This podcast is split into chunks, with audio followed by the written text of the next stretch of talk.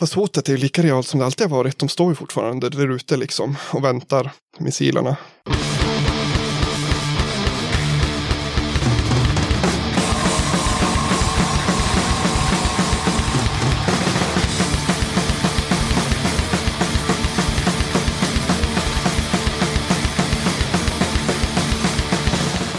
Tjena! Varmt välkommen till avsnitt åttioett av Dödakatten podcast. Den här gången tar jag mig ett snack med Alex som gör fanzinen Crust Kirk, Kissan Pejvet och Firestorm samt Johan som gör fanzinet Flyktsoda och var även med och gjorde Pie Mag när det begav sig. Jag var med och gjorde ett fanzin som hette Banka Bäver som senare bytte namn till Backlash. Ja, det blir ju tre fanzinmakare som kommer prata om fanzins såklart, men det blev en snack om musik och punk och en del annat. Men innan vi rullar avsnittet så blir det lite tips och musik.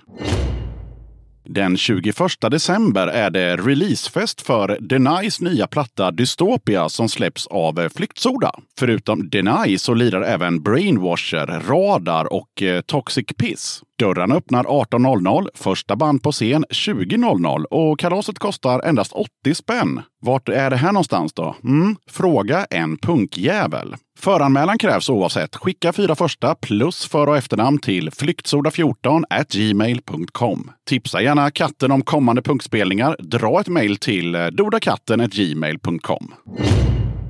I förra avsnittet så spelade jag låten We Don't Wanna från Vejslakts nya singel. Nu tänkte jag köra den andra låten från släppet. Här kommer Vejslakt med Hua Rock City.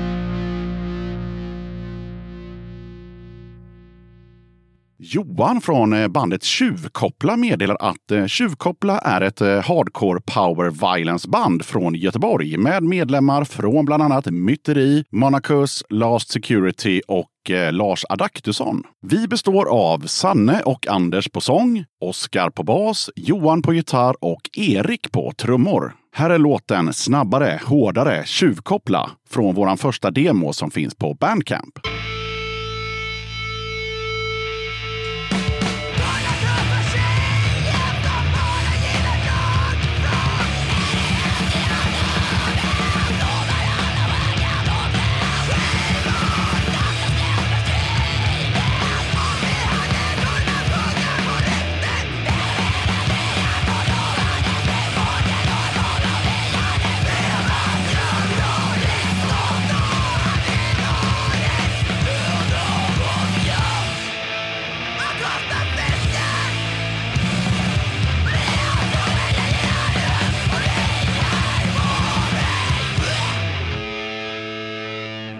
Robert från Fucking North Pole Records skriver att den trettionde november släpper vi en samlingsplatta. Den har fått titeln Julepunk i Norge. Den innehåller ett knippe nya och gamla jul- eller anti-jullåtar framförda av norska band som har en eller annan plats i punkgenren. Robert skickade över några av låtarna och jag har valt ut en som vi ska ta och lyssna på nu. Varsågoda!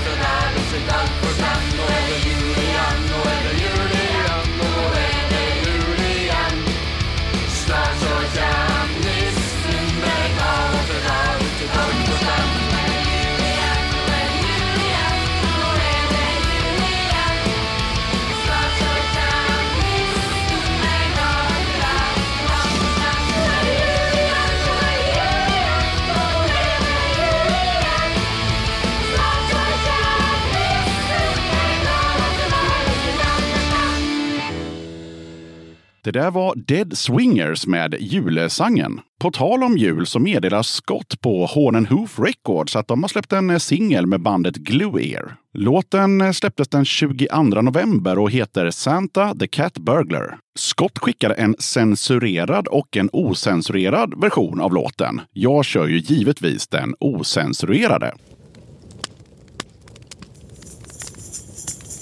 It was the night before Christmas and all through the house. Not a creature was stirring, not even a mouse. Except for some bastard up on the roof. Santa's a thief, and here's the fucking proof. He's got big black boots that come up to his thighs and a big brushy beard that is in disguise. Stormy burglary one oh one, and nicked all the tools to get the job done.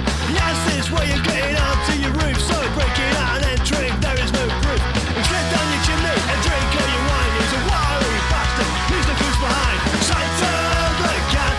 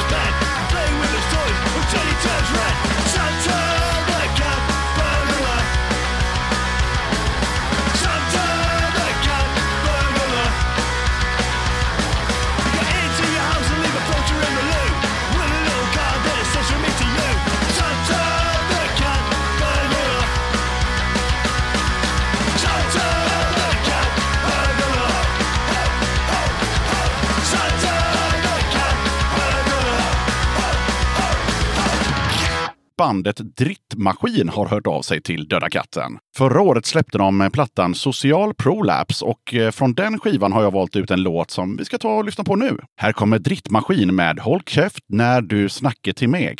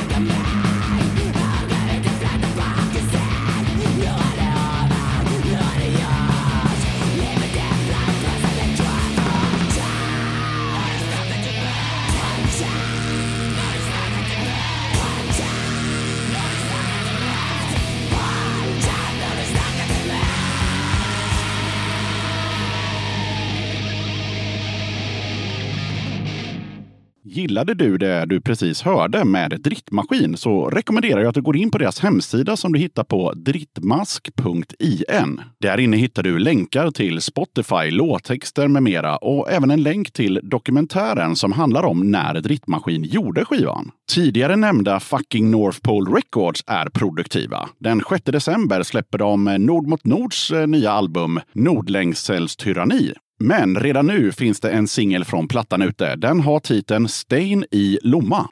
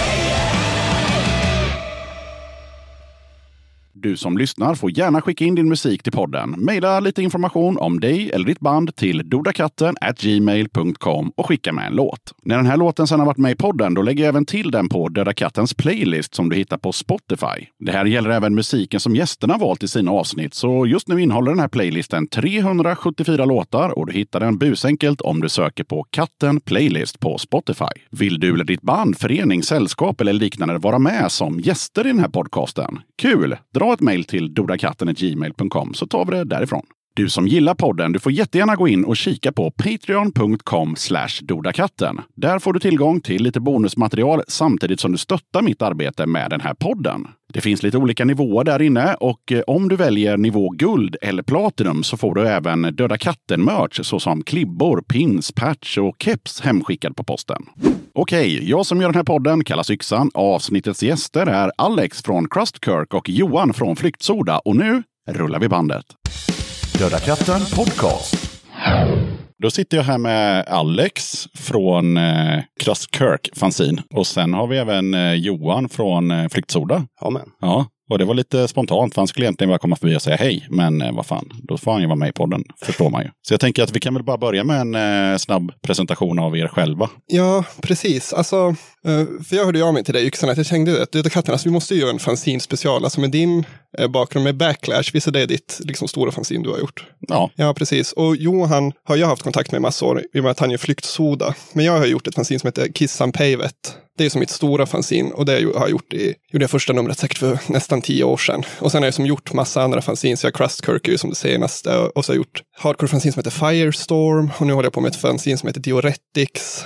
Och liksom bara varit sådär allmänt aktiv i fanzin-Sverige. Liksom jag har kört fanzin-distro. Liksom. Fanzin-Sverige är ju så jävla litet också. Så jag och Johan har ju känt varandra alltså via fanzin liksom väldigt länge. Men vi har inte träffats förrän för två dagar sedan när jag kom förbi här i Göteborg. Nej, okej. Okay. Ja, kul. Ja, det var första gången. Alltså fandom är ju inte stort i Sverige. Men det är ju som en tight ändå liksom community, alla vi som håller på med det. Vi kommer säkert komma in på det mer. Ja. Men, äh... Det var lite som när jag flyttade till Göteborg också. Då hade jag haft kontakt med Yxan mm. via brev. På den tiden. Ja, det kanske det var, ja. Så träffade han på någon fotbollsmatch. Ja, han bor det. Här. Ja. Ja, just det, fan, det stämmer ju. Ja. Men, men din Johan, din presentation, den började ju egentligen innan Flyktsoda också, eller hur? Ja, jag var med i ett kollektiv på nittiotalet som gjorde Pie Mag. Ja, Pie Mag. Ja, det ska vi prata mer om såklart. Ja. Det, var då, ja. det var då jag hade kontakt med Yxan och hans vapendragare på den tiden. Mm. Träffades vi på Hultsfred någon gång också kanske? Ja, ja det kanske vi gjorde. Jag, jag, den, jag, jag har ett svagt minne av att någon gång på nittiotalet på Hultsfred så sa en av mina vapendragare, som du kallar dem för, de bara, fan, Pie Mag är där borta. Eh, och så tog vi med oss några fanziner och gick dit och bytte, kommer jag ihåg. Ja, det stämmer säkert. Ja. Taskigt minne från det. Ja, ja alltså, alltså den eran är ju som intressant för mig, för jag är, jag är ju som en... vad ska man säga, en generation efter er, nästan två kanske egentligen, alltså när det kommer till fandom, för jag kom ju som in i fandom, alltså första fanzinen jag läste var kanske tjugohundrafem tjugohundrasex och sen de första jag gjorde var to- kring tjugohundranio, så det är ganska sent liksom efter ja. eran tid, men just den, den eran är som är väldigt intressant tycker jag, för när det faktiskt fandom var rätt stort, för det var det väl ändå när ni höll på? Ja, alltså ja, det var det väl, alltså, jag, jag såg det också igår när jag researchade lite att eh, ditt första nummer kom ut tjugohundranio mm. eh, och mitt eh, sista kom ut tjugohundranio, så det är verkligen så här, jag ville säga varandra. Ja. Ja, men på nittiotalet och kanske slutet av åttiotalet, men då fanns det ju många fanzines. Mm. Ja, för vi drog igång nittiofyra och då var det ju liksom, det var ju eh, ja, det var ju Sikaäppare såklart, eh, men det var ju klassiska. Men det var ju No Rule och Pie Mag och mm.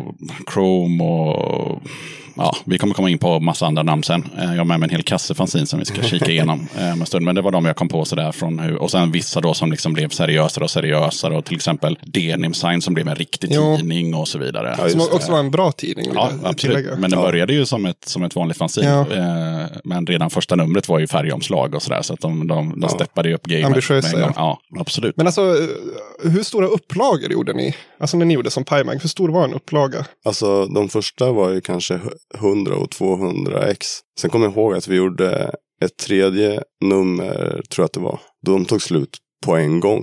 Och det tror jag att vi tryckte sammanlagt i sexhundra ex eller någonting. Mm. Mm. Men då, då var vi fyra stycken och vi drog på alla festivaler. Och mm. vi hade en som var straight edge på den tiden som var väldigt duktig på att gå runt och fråga varenda människa på hela spelningen. Ja, ja precis. Det här var som arbetsamma då när ni var på gig. Och sälja saker, ja. Ja. Ja. Ja, vi gjorde några hundra ex per nummer eh, och det, det ökade inte för att eh, i takt med att tidningen blev större och, och fler läste den och sådär eh, så blev det mer att de läste den på nätet. Mm. Eh, så vi fortsatte göra ungefär samma upplaga men, men med, hela tiden med bättre kvalitet, liksom glossomslag och allt sånt mm. där. Eh, och eh, anlitade någon att göra en, en proffsigare hemsida liksom, och den uppdaterades ju ja, varje vecka i alla fall med, med både intervjuer mm. och recensioner och speltips och kalendrar och fan och hans moster liksom. Det var så här. Mm. Mm. Um, så men ni var som med där i övergången liksom, till ja, digitaliseringen. Ja, precis. Vi, det första vi gjorde var liksom en vanlig liksom, klassisk du vet, hemsida med blåa länkar och ja. liksom sådär. Men sen, så, sen anlitade vi en snubbe som, som gjorde en skit proffsig hemsida som vi kunde uppdatera snabbt också.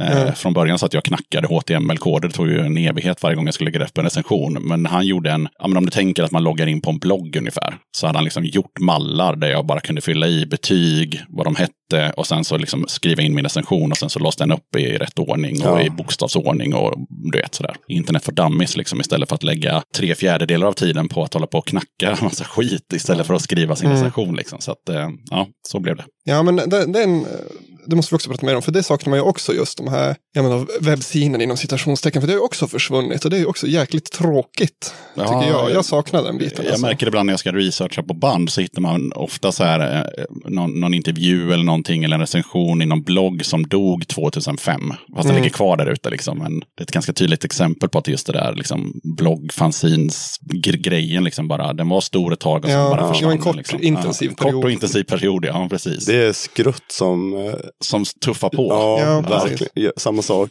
Ja. Forever. Ja. Och jag är fortfarande så jävla imponerad över att han alltid lägger upp allting på engelska och svenska. Ja, ja. Jo, det är ambitiöst. Det är väldigt ambitiöst.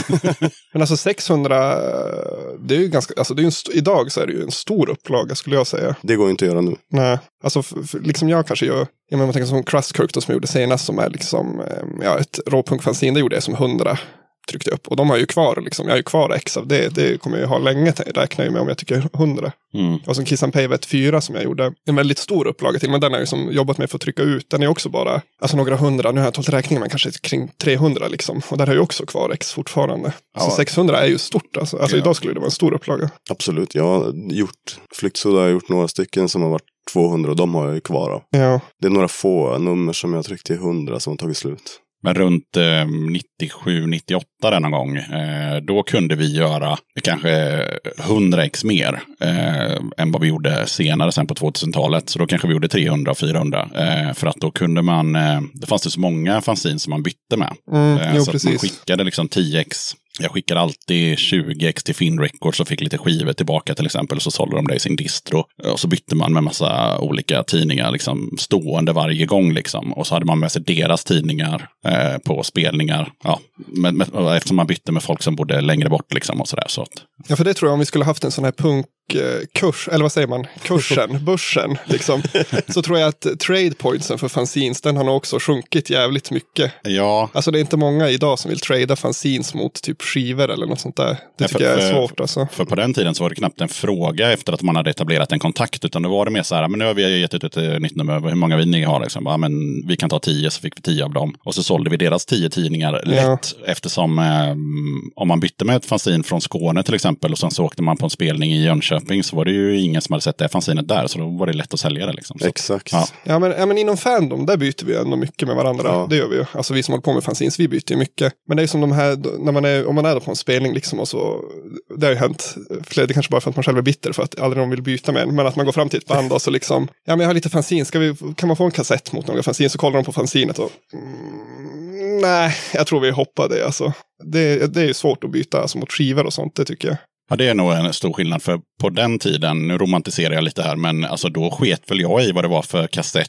Eh, alltså jag bytte ju tidningen mot, mot, ett, mot en folköl eller mot en kassett mm. eller mot ett annat fanzin eller eh, mot en patch eller vad fan som helst. Alltså bara så jag blev av med den och fick någonting, skit väl jag mm. i liksom. Jag, så här, exakt. Sen, jag tror till och med vi skrev det på någon Pie Mag, vi tio kronor eller något skit som du har. Som du har på dig bara.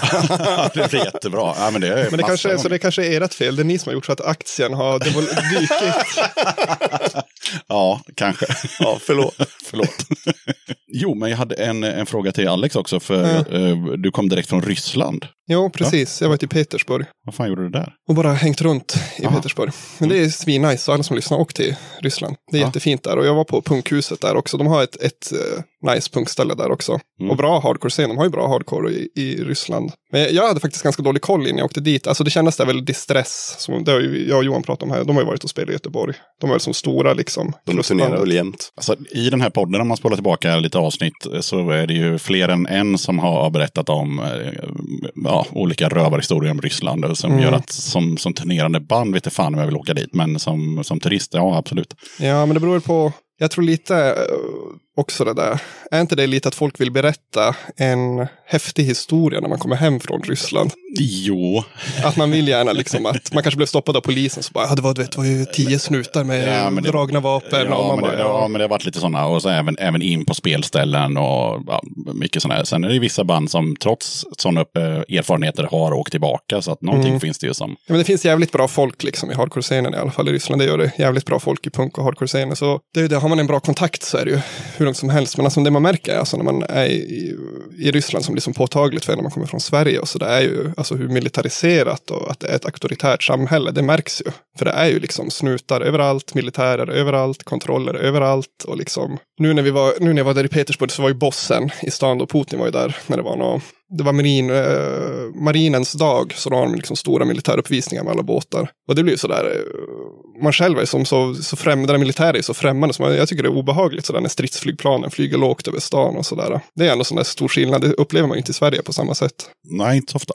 Nej. Nej. Jag, ja, jo, någon gång på, eller några gånger på åttiotalet när jag bodde på landet så kunde jag vara med om att eh, man var ute på, ute på trädgården och så kom det jävligt lågt flygande eh, stridsflygplan. Eh, ja, det är ju obehagligt. Ja. Alltså, det känns ju som att man är i krig. Ja, och just den där också, man ser planet och sen går det några sekunder, sen kommer ljudet. Bara, ja. Ja. Ja. Och ibland small det till i väggen när det kommer en sån ljudbang. Så. Ja, just det. Ja. Det var läskigt.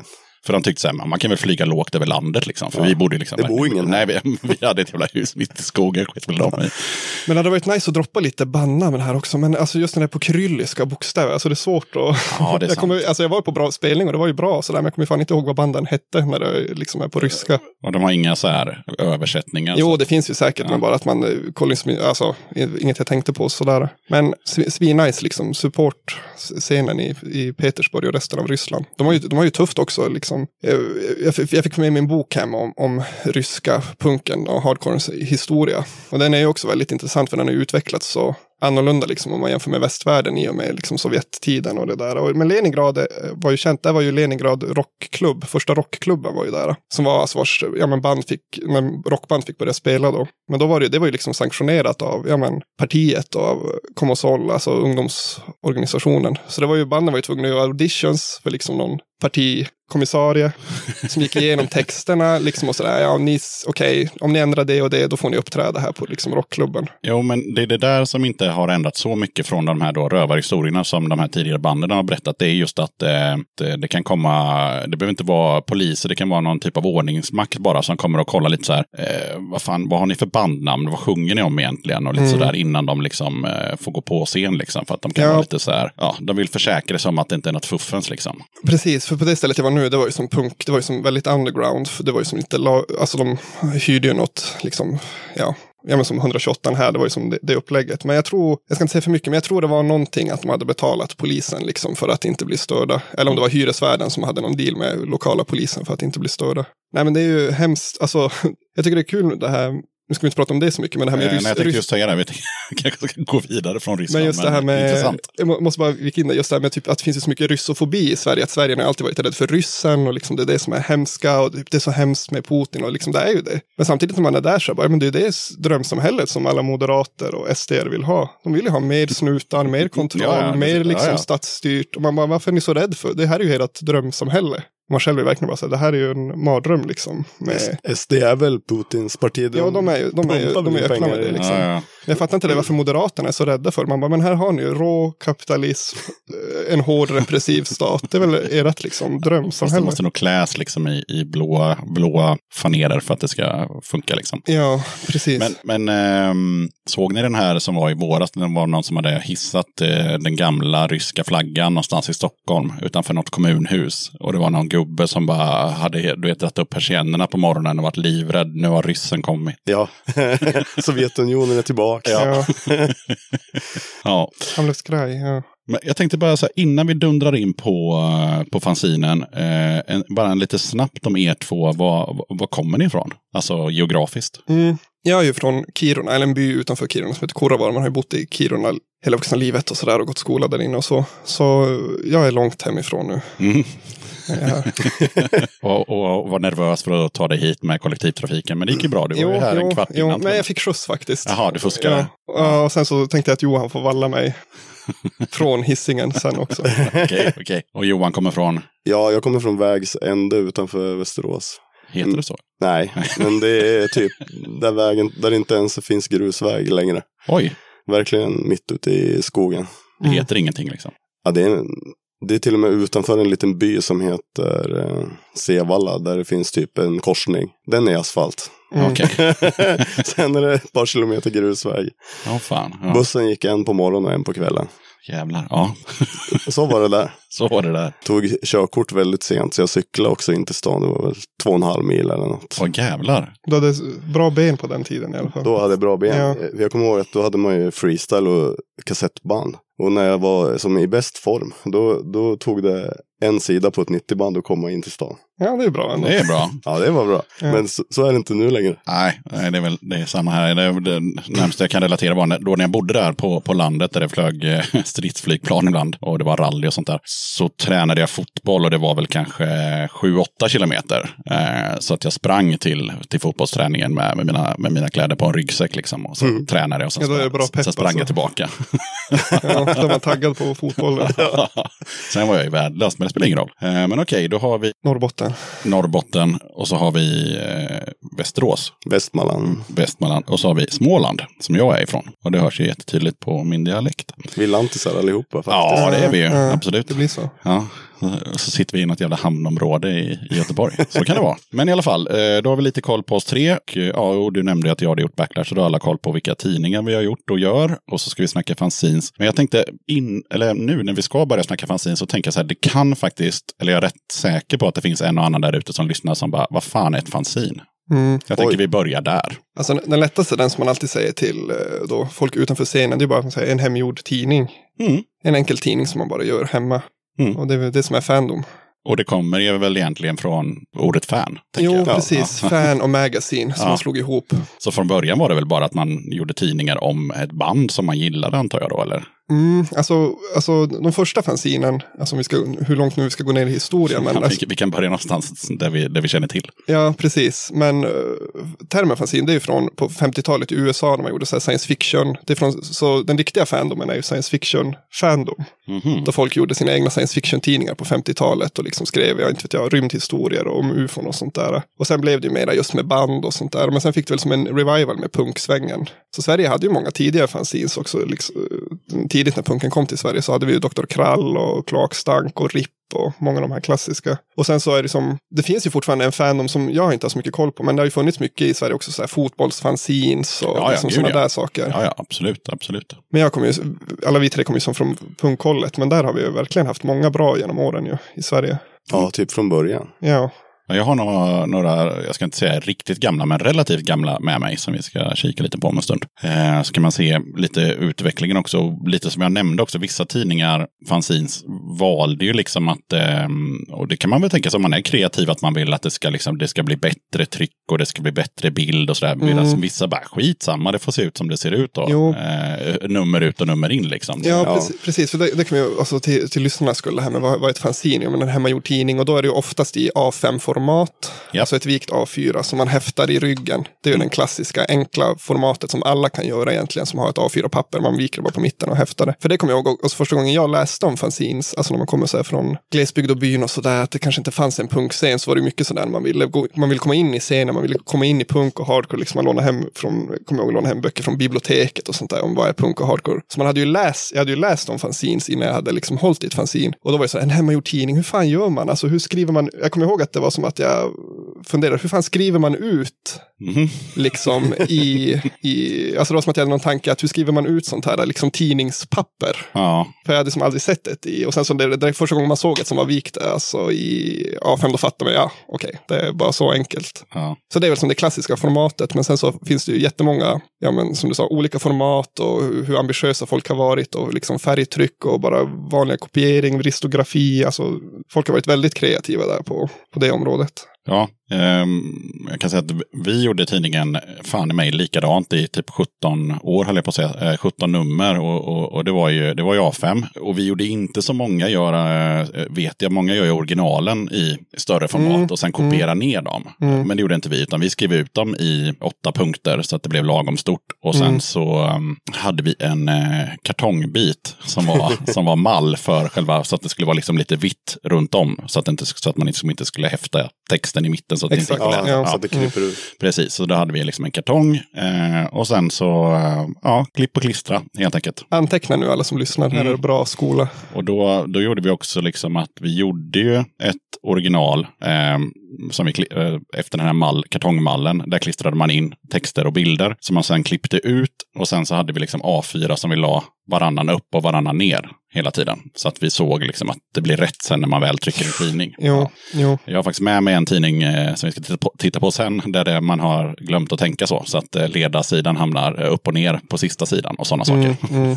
ja. Det skiter i trycka, för det här är ju skickad, den såg man, den var skickad till ett tryckeri och de, de trycker ju det som, jo, du, som, du, som, ja. Du, som det är. Ja, visst. Jag har alltid gjort samma sak jämt för jag kan inte lära dig något nytt. Nej, det kan inte så. Nej. Nej, men vi gjorde i Pie Mag, vi har gjort samma sak i trettio år. Jag klist, klipper och klistrar originalen på A fyra och sen kopierar den ner. Mm. Nu har det blivit så modernt så Carolina som gör eh, samlade neuroser. Mm. Hon, hon hjälper mig. Hon tar originalen och scannar dem och skickar. Vad det betyder vet jag inte ja, riktigt. Och skicka pdf för mm. tryckeriet. Antagligen. Enkelt, ja.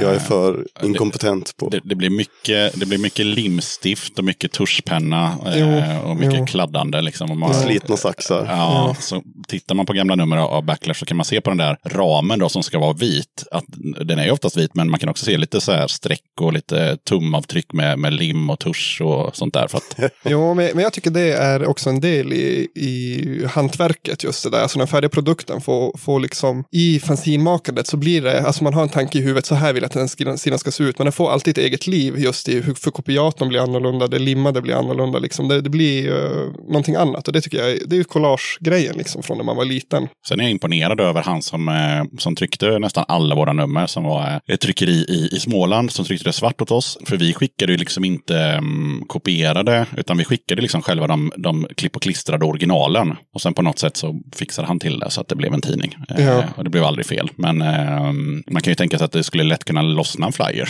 jo, eller någonting precis, för att jo. Han fick verkligen original originalen. Liksom. Mm. Ja visst, så där har jag gjort sen- eh, något av de senaste Flyktsoda ramlade en grej bort. Ja. Mm. Punk hardcore fanns in sedan. Och sen tjugo fjorton ja, var borta. Ja. För den hade ramlat bort i posten. Ja, just, just det. Ja, vi ska inte fastna alldeles för mycket där. Men det är i alla fall så, så gör man ett fanzin eh, klassiskt. Och, och, och går man tillbaka i tiden så, så skrev man ju helt enkelt texterna på en eh, skrivmaskin. Och sen så, eh, ju punkigare man vill ha det, ju mer klippte man ut. Så många gamla tidningar, då har man liksom klippt ut mening för mening eller rad mm. för rad. Så här. Eh, vi startade vårt fanzin på nittiotalet. Så att vi hade ju datorer, men vi hade ju inga, vi hade ju inga skrivare eller skann. Utan vi skrev på våra gamla fyra åttiosex-er och sen så sparade på en diskett och så gav vi det till en kille som hade skrivare på sitt jobb. Och så skrev han ut och sen så klippte vi och klistrade eh, ja, klassiskt med en fråga-svar, fråga-svar-rutor helt enkelt. Alltså det som är summan av kardemumman som är väl alltså viktigt och alltså återkommande lyfta nu här i, i podden är väl alltså hur enkelt det här är. Det är så enkelt att ja. Göra ett fanzin. Alla kan verkligen göra det. Det är inga problem. Har du ett eh, papper och penna och sax och lim så är det bara att köra. Det är otroligt enkelt. Precis. Och sen så kan man ju givetvis alltså använda datorn mer idag, men jag, jag tycker att det förlorar charmen lite. Jag, de sista numren, då gjorde jag det på recensionssidorna. De var helt gjorda i Word. Mm. Alltså samma format då som den här kartongbiten. Mm-hmm. Och sen så var det liksom, ja, jag, jag, la, jag la spalter i, i Word helt enkelt och höll inte på med massa bakgrunder och skit, utan det var bara helt vit bakgrund och så var alla recensionerna i mitten samlade så här. Medan alla intervjuer var klipp och klistra. Mm. Ja, så det gör man som man vill. Jo, men där, där kan man ju också se, tycker jag, i, i fandom liksom, att man kan se att det går i, alltså nu när vi pratar i format och layout och sådär, liksom punkfanzin har ju en speciell look som är väldigt sådär, ja men svart tusch, eh, klipp och klistra och hela den biten, men man ser ju också i fandom liksom när man följer den, att den har ju också utvecklats liksom, man tänker när ni började på nittiotalet, då var det ju klipp och klistra, och sen ser man som i mitten av nittiotalet och de första P C:erna börjar komma, då ändras ju fanzinen, de ändras ju hur de ser ut, för det börjar bli mycket mer word art. Ja, det är mycket word art, ja. på, på tidigt nittiotal, så bara, ja. kolla, kolla vad coolt, jag skriver bandnamnet här. Precis. Med word art, och, så, och sen skriver jag ut det och klipper ut det och klistrar in det, ja. Det är fortfarande, ja. Och kidsen tyckte det var coolt liksom, när datorer kom och hålla på med det, och det blir som en helt annan estetiken i många, alltså särskilt med så här hardcore straight edge fanzinen, de är mycket mer så där clean cut på nittiotalet, och det blir som en annan grej. Och sen, sen liksom kommer tvåtusentalet, och då tycker jag, alltså då är det min spaning, där börjar folk leka mer med formaten i Sverige, alltså de blir mycket mer sådär, A fem-fanzinen finns ju såklart kvar hela tiden, men det blir mycket sådär att folk gör om, ja men konstiga format, små fyrkantiga fanzins, eller liksom A fem-fanzin som är delade, och man ska läsa, man ska hålla dem upp och ner och vinkla och sådär, och det är mycket sådär att alltså folk börjar experimentera mer med formaten där på sluten. Ja, givetvis så gör ju folk fanzins så här hundra procent i Illustrator och sånt också. Jo, eh, jo. Så är det ju. Jo. Eh, inget klipp och klistra i huvudtaget. Så att, nej, precis. Men, men fortfarande gjort den själv. Jo, det är fortfarande fanzin. Så, ja. Jo, men ändå lite på det här temat. Eh, för du har, du, då har ju du ändå gjort fanzin i ett gäng år nu då. Mm. Eh, är det någon skillnad på, och det, den gäller för Johan också, vi, vi, vi tar det från början. Är det någon skillnad på hur ni gör fanzinet rent fysiskt idag mot när ni gjorde första numret eller första numren? Eller är, är ni som jag helt konsekvent och bara gör likadant hela tiden? Ja, men alltså principen är ju densamma. Jag har heller aldrig riktigt sådär, jag använder som inte InDesign eller sånt, utan jag kör klipp och klistra liksom punktstilen i mina fanzins. Men däremot så har man ju hant, alltså det är ju ett hantverk, och hantverket är ju omöjligt att inte bli bättre på när man håller på med det. Ju mer och mer man håller på med det, så är det ju. För att man lär själv vad man vill, att det ska, hur det ska se ut och vad man ska göra. Men principen är fortfarande den samma, klippa och klistra från tidningar och sådär. Men det blir mycket, alltså mycket sånt där, det blir ju otroligt mycket spill också när man håller på med fanzin. Man skriver, man skriver en text på datorn, sin lång intervju, man skriver ut den och så ska man förminska den och så bara, äh, den blev lite för liten, jag måste skriva ut den igen och förstora den. Alltså det är mycket sånt där. Det är mycket... Då ska ni lyssna på farbror Niklas då. Man skriver ut i åtta punkter, så behöver man varken förstora eller förminska, så klistrar man bara rakt in i jävla tidningen. Ja. Ja. Så kanske. Varför ska man hålla på och förstora? För... Jag har aldrig fattat det. Jag, bara, jag skriver ut i den storleken jag vill ha. Men jag tycker, ja. men jag tyck... Och sen så bara klipp och klistra skiten. Ja, men jag tycker att de alltid blir för stora när man skriver ut det. Alltså, jag tycker alltid det blir, det blir så stort som du har valt. Har du valt åtta punkter så blir det åtta punkter. Ja, men jag tycker åtta punkter... Ja. ja. det, det, enda, det enda jag ändrar på, det är ju att jag hade ju ingen dator när vi gjorde Pie Mag. Allting som jag skrev var ju från min skrivmaskin. Mm. Och ledarsidan skrev vi när vi var klara liksom, när vi var i min etta på nitton kvadratmeter och allting låg på golvet. Så fick jag någon sitta vid köksbordet och skriva ut det sista. Och nu är det klart. Ja. Varsågod. Och det är ungefär så jag gör nu med. För att jag använder bara Word och sen skriver ut det på biblioteket. Men, men du har ju fasat ut skrivmaskiner i alla fall. Du har ju nästan ingen skrivmaskin. Nej, men det var inte meningen. Så... Den gick sönder. Ja, okay. Ja, det enda jag gjorde under alla åren, det var att jag eh, köpte lite dyrare papper att skriva ut på. Mm. För att jag märkte att det var alldeles för många gånger att det blödde igenom med, med lim och sånt. Så att det blev mm. svårt att läsa. Så då... Jag hatar det, men det är ju bibliotekets papper jag använder. Mm. Ah, okej. Okay. Men, men, men, jag, men, jag, jag gick och köpte liksom ett hundrapack liksom på någon, eh, på någon bokhandel liksom, mm. med, med lite bättre, och gav det till, till han som skulle skriva ut det helt enkelt då. Eh, och sen kunde jag börja skriva ut på jobbet och så vidare. Men jag såg alltid till att ha med eget papper som, som pallar lite rough treatment med klipp och klistra helt enkelt. Ja, det kanske är man... Jag kanske ska köpa en skrivare. Ja, men, eller, om, ja, men, eller även om du skriver ut på biblioteket så kan du ta med dig papper. Ja, det kanske man kan. Ja, det är klart du kan. Men du alltså, öppna kassetten och slänga i dina egna papper som, som tål lite mer... Ja. Lite mer klister. Ja, exakt. Men nu, nu blir det som att jag motsäger mig själv för det där. Att, ja, men fanzins, alltså det är superlätt att göra. Alltså principen är så himla lätt. Men det blir ju mycket, man har ju gjort mycket, det blir ju mycket sådana där. Man har hållit på med mycket struliga grejer. Alltså, jag har kopierat på allt. Från på mitt jobb har jag varit och kopierat, liksom på skolan när man gick. Och man, liksom, man, måste alltid, man hittar sina vägar alltid för att få liksom bra med papper. Och var, var ska jag få det här kontorsmaterialet ifrån? Och mm. Det hör ju också till liksom, eh, fandomen på något sätt. Och sen om man vill, som i allt annat, så kan man ju liksom, eh, åtminstone då när de här bloggarna som vi pratar pratar om fanns, så, så fanns det också ett community där man pratade om alltså nördiga saker i fanzines. Alltså vad ska man använda för pennor, vad ska man ha för mm. lim, vad, liksom, vad funkar bäst och, mm. och sådana saker. Och, så att, visst, det kan man ju... Alex, du hade väl det i något av dina fanzines? Hur, hur jo, man gör, jag, jag, jag vad som har så... gått åt, så här mycket kaffe. Jo, jo, jag gjorde en sån där kort fanzinskola. För det var ju också bara på att visa hur... Det var ju som att jag gjorde ett fanzine som hette Firestorm, som var liksom ett väldigt sådär... slängde ihop det snabbt. Och då hade jag med liksom i fanzinet, fanzinskolan, hur jag gjorde det enkelt. Ja just det, det var ju det. Ja. Och jag kan ju säga att, och det har jag sagt i den här podden innan, en av anledningarna till att jag drog igång eh, Banka Bäver, som den hette från början. Ja men just ja, Banka Bäver, precis, välsigna, det är ju klassiskt. Ja. Banka Bäver är ju klassiskt. Det var just för att jag var så trött på de här fanzinen som, som, eh, som inte gick att läsa. Alltså man hade säkert goda introduktioner, men, men eh, man kopierade på morsans jobb och redan originalet var ju dåligt, så att det blev så här ljusgrått på vitt, så att det gick mm. fan inte att läsa. Så nej. Tänkte jag, så jävla svårt kan det väl inte vara. Eh, och första numret går ju att läsa, det är inte jättebra, men, eh, ja, men det kopierades på typ, eh, kommun, på typ stadshuset i Tranås. Mm. Men sen från nummer två eller något sånt där så ja, raggade vi upp en, en, en snubbe som tryckte det på tryckeri liksom, och då blir det ju, det svarta blir svart. Det är väl det som är den stora mm. skillnaden. Ja. Och varje nummer är, ser likadant ut. Det är inte så att de fem första numren är svarta och sen börjar det bli gråare och gråare och gråare. Nej. Nej men alltså jag är absolut inte en snobb alltså när det kommer till formatet eller något sånt där, men för mig är det ju det är just läsupplevelsen med fanzine som jag tycker är nice. Alltså, ja, jag tycker är det en lång intervju så vill du ju inte sitta så här. Och... Exakt, exakt. Nej så där, där, där är det faktiskt, jag vill ha en god läsupplevelse och då vill jag att det ska gå, ja, det, ska, det ska vara läsbart och jag vill inte hålla på, där är jag lite sådär, jag tycker inte om när jag ska behöva hålla på och vrida en tidning upp och ner eller hålla den liksom på vissa sätt, utan jag, det är därför att det är ofta man landar i att det är bra format, alltså A fem. Jag gillar mm. det. Det är ett... Ja, jag älskar A fem-format. Användarvänligt format, så att säga. Sen blir det lite så här, som vi kommer titta på sen, när, när tidningarna blir på över hundra sidor och sådär, då blir de, de blir lite tjocka på, på A fem.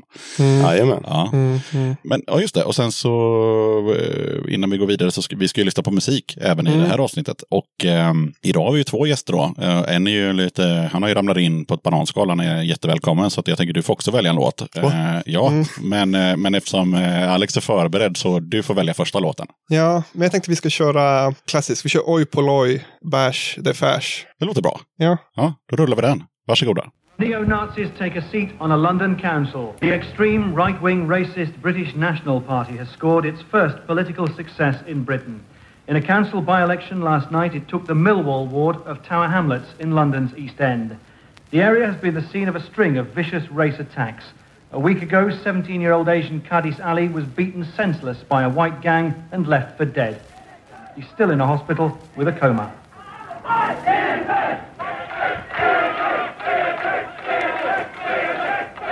What can anybody do about it? Fight them, basically. But how do you mean fight them? We'd say that the ideas that they put forward outside football grounds on working class estates have to be combated politically, but also that they've got a physical agenda and that has to be met physically as well. People have to defend themselves against the fascists. They can't just turn the other cheek.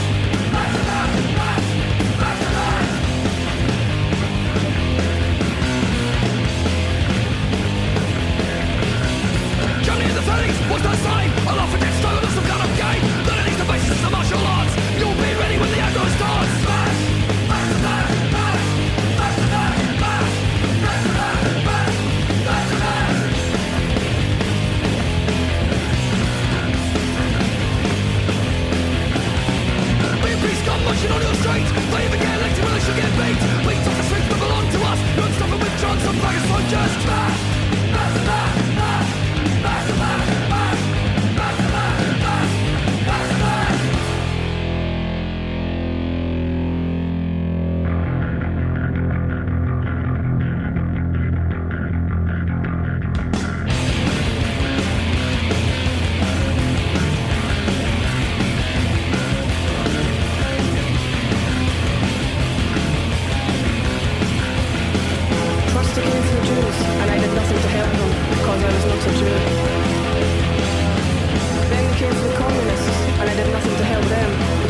to communist. Next I came for a trade unionist, and I did nothing to help them, because I was not a trade unionist. And then they came for me, and there was no one left to help me.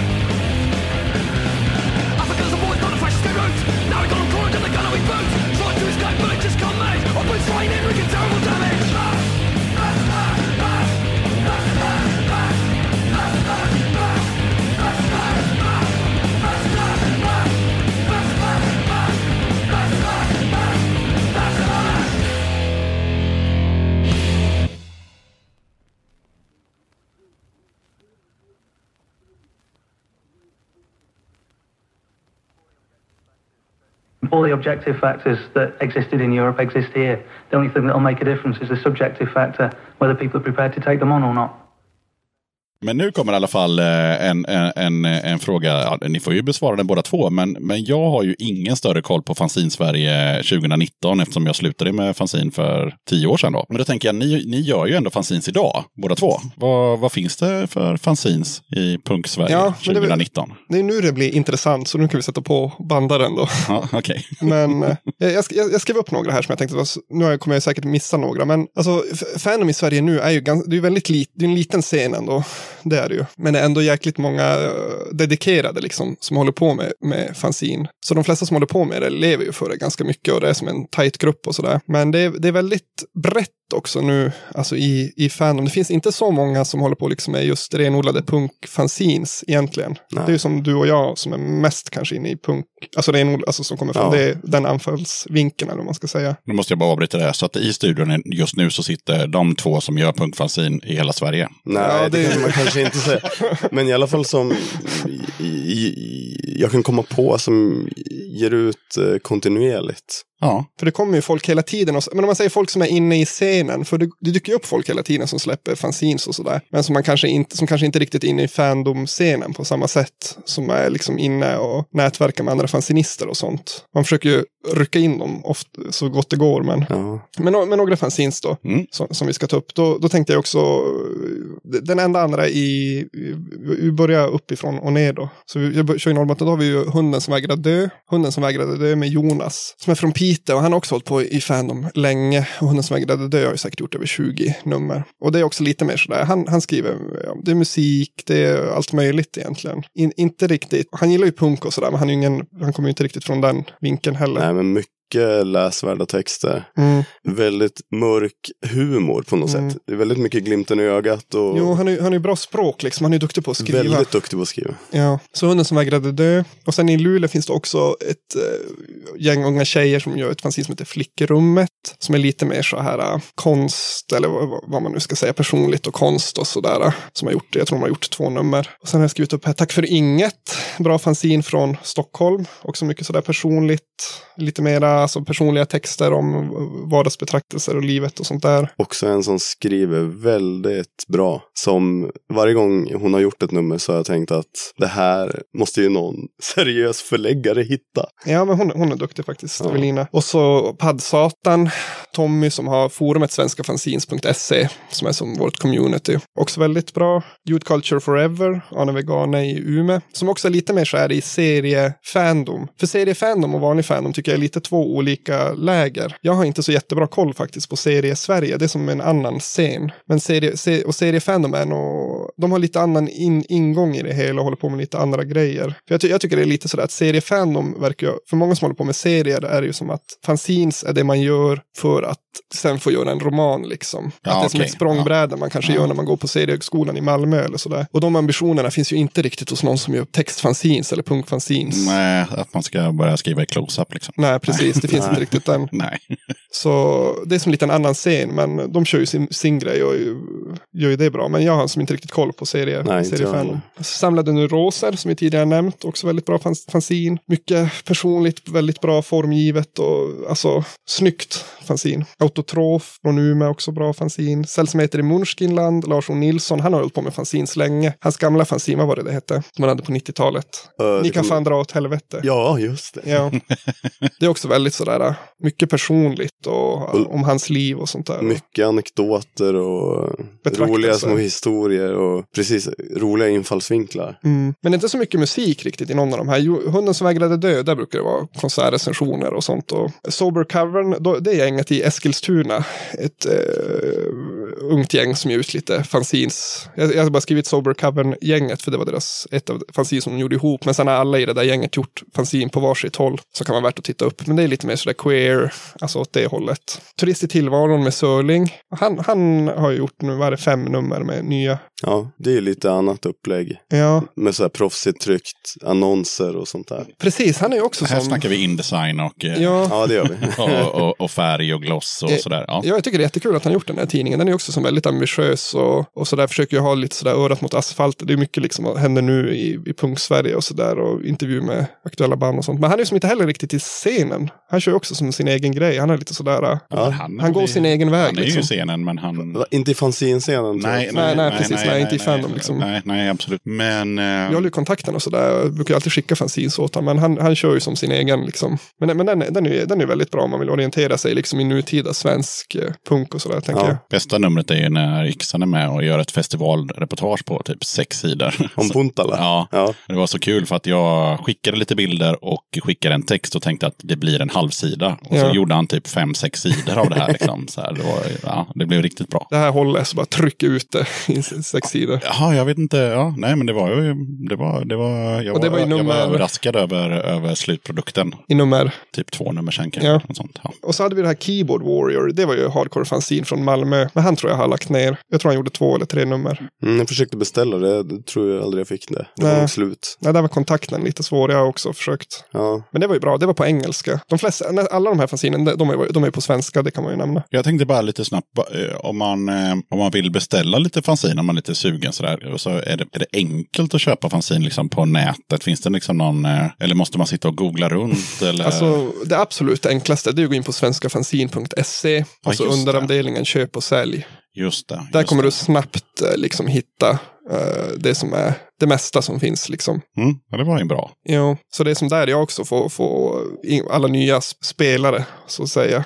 Ja. Upptäcker man ju där. Men då är det ju några som håller sig utanför och de är ju lite mera svåra att, att få tag på faktiskt. Ja, men jag, jag har ju jag har ju ett fanzindistro som jag försöker ändå hålla uppda- uppdaterat och sådär, men annars är det ju nog dåligt i. Hur är det, hur är det ni som bor här i storstan? Är det på spel? Är det någon som säljer? Är det du kanske, Johan? Ja, det är, men jag har ju bara mitt eget för jag har så mycket skivor också som jag säljer som tar upp hela lägenheten. Så... Du har fått lägga band på dig själv. Alltså, ja. det, det är ju inte som ja, nittiofem nittiosex när man gick på en spelning så var det alltid folk som gick med den här Nej, precis. klassiska militärslungan.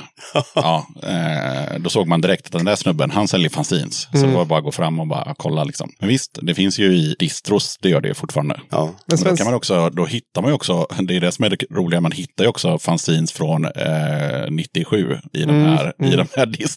Ja. Som aldrig blir sålda liksom, som folk har släppat runt i skivbackar år ut och år in på olika jag, spelningar. Jag har också en gammal flik i min distro med just sådana där som har fått vara med länge. Men svenskafanzin punkt se. Mm. Nu ska vi fortsätta bocka av här. In Defiance som var det här Oj, Skinhead-fanzinet. Från Norrköping, ja, just det. Det var också bra, men där också, jag har haft lite svårt att köpa in numren där, för men de första numren, det var ju bra. Alltså om man, om man gillar Oj och ska, alltså Skin, då är det det fanzinet som gäller. Alltså. Har du gjort flera nummer? Ja, vi sa det.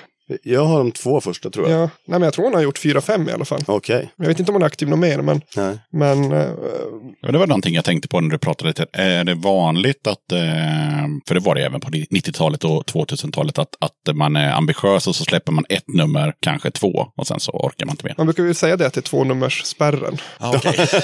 det det finns kom... fortfarande liksom. Ja, ja. Okej. Okay. Ja. Man brukar märka om folk kommer över den, då är de något som inne för att stanna liksom ett längre tag, tror jag. Ja. Vi, vi, vi hade fem som mål. Liksom. Vi måste göra fem nummer. Ja. Alltså, annars är vi bara sopiga så här. Sen när vi hade gjort fem nummer, då, då tyckte vi att det var hyfsat kul och det började komma skivor för recension och sådär. Så, nu började ticka på liksom. Ja, då, man började liksom få ja, backstageband och inträden och grejer. Och då tyckte man att fan, det här är ju det är fortfarande en hobby, men man eh, får någonting, någonting tillbaka i alla fall. Ja, ja för det var, det var någon annan podd när ni, för kom ihåg, det var någon annan podd när ni pra, kom in lite på fanzines och du pratade liksom om backlash-serien och så där. Ja, till slut, det var ju så jobbigt man kom hem, du vet. Det var ju så mycket skivor över. Alltså det var ju bara, man, man orkade ju inte. Det, man fick ju för mycket grejer. Ja. Och jag, och jag, säger, jag har aldrig fått någonting. Det är aldrig någon som äh, men alltså det var, det var en, det var, vi hade två anledningar till att vi slutade. Det, var, det ena var att vi fick för mycket skivor. Det låter som ett lyxproblem, men det var att det mesta var ju skit. Och det var liksom tyska bolag som skickade, de skickade liksom inte jewel-case utan de skickade liksom skivan och eh, omslaget. Mm. Och så skickade de femton skivor i ja, just det, ett kuvert. På portot, ja. Och, ja, så, bara, så hade man liksom en så här hög bredvid datorn och bara så här, kom man hem från jobbet och så bara öppnade man en så här jävla värderat kuvert och så slängde man på den här skivan och så var den ju nästan alltid dålig eller inte så intressant i alla fall liksom så här. Och sen ibland hade vi så här work days när vi, vi bodde grannar, jag och, och Plitus som gjorde tidningen de sista åren så, så här, nu kom jag hem till mig så kör vi hela helgen, satt vi hela helgen så här och, och skrev liksom tillsammans mm. för att det skulle bli någonting liksom. En skrivarstuga helt enkelt. Ja, ja. Men precis, och där var det med Pie Mag också. Jag tror att de här äh, stora skivbolagen upptäckte det här också, att här kan vi få ut promotion för våra grejer. Mm.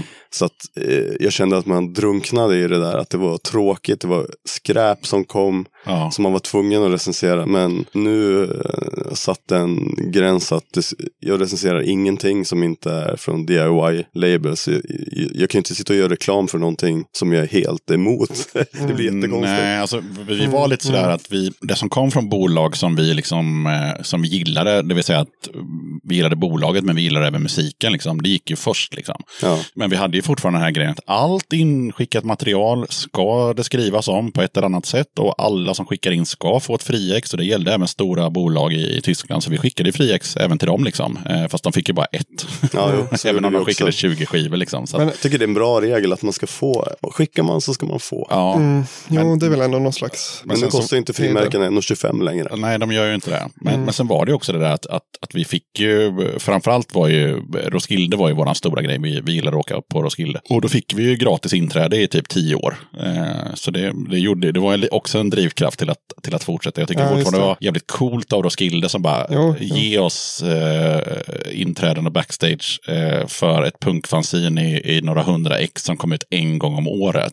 Mm. Som förvisso innehöll en Roskilde-rapport från förra året, men, men, men det var liksom ni, allt. Ni, ni tror alltså inte att jag fått akkreditering om jag hörde av mig till Way Out West här och jag gör Kissan Pejvet i Kiruna. Kan ni släppa in mig gratis här? Nej. Betvivlar det lite. Ja. Jag kommer i och för sig in på Way Out West. Med Dödakatten? Nej, med, med, med, med Backlash. Ja.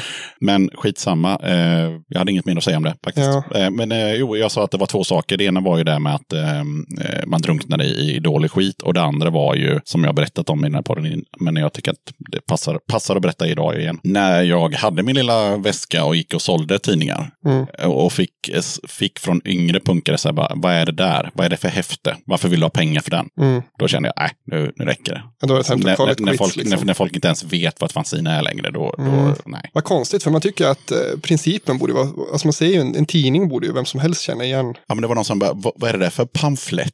Kommer jag ihåg.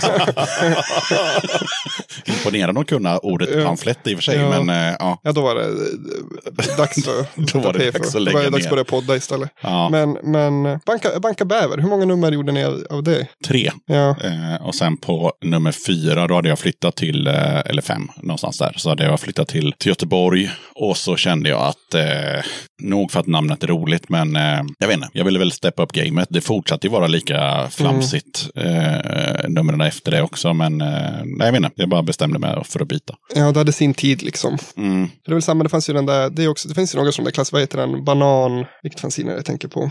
Det fanns ett som hette banan bara, är det det du tänker på? Nej, det är inte banan jag tänker på. Ja, men det var, precis, det var ju många sådana där svamliga namn där, början på nittiotalet, och sen så blev det ju med de här, ja men, ja men Backlash, Chrome och det blev som ett, folk växte upp lite liksom. Men det som var svårt för folk med Backlash var att vi, vi hade ju en, någon typ av sikäppre-jargong, vi hade väldigt grova skämt, det var mycket ironi, det var mycket provocerande frågor, och sen så kunde vi liksom varva det med att en person som så här, höll på med en diktsamling fyllde upp fyra mm. sidor, och då var folk så här, bara, nyss var det så här liksom väldigt mm. så här pubertalt, och sen helt plötsligt så kommer det, eller så kommer det en intervju med en, med, med en författare, och sen så fortsätter det här pubertala liksom, och det, folk hade lite svårt att... Ja, men har, har inte den liksom, den där demokratiska, allt ska med i ådran, har inte den ändå överlevt lite in i Dödakatten? Alltså det känns som att många, alltså i din podd, det är så jävligt brett ändå. Mm. Jo, men, det, med jo men så är det ju. B- b- till exempel, jag brukar tänka på att band som, som Braincoats som jag hade med sig, som spelar någon slags one eighty-two-punk ja. Som jag inte har någon relation till. Nej. Men det är bara kul för mig, bara höra ja. vad, vad,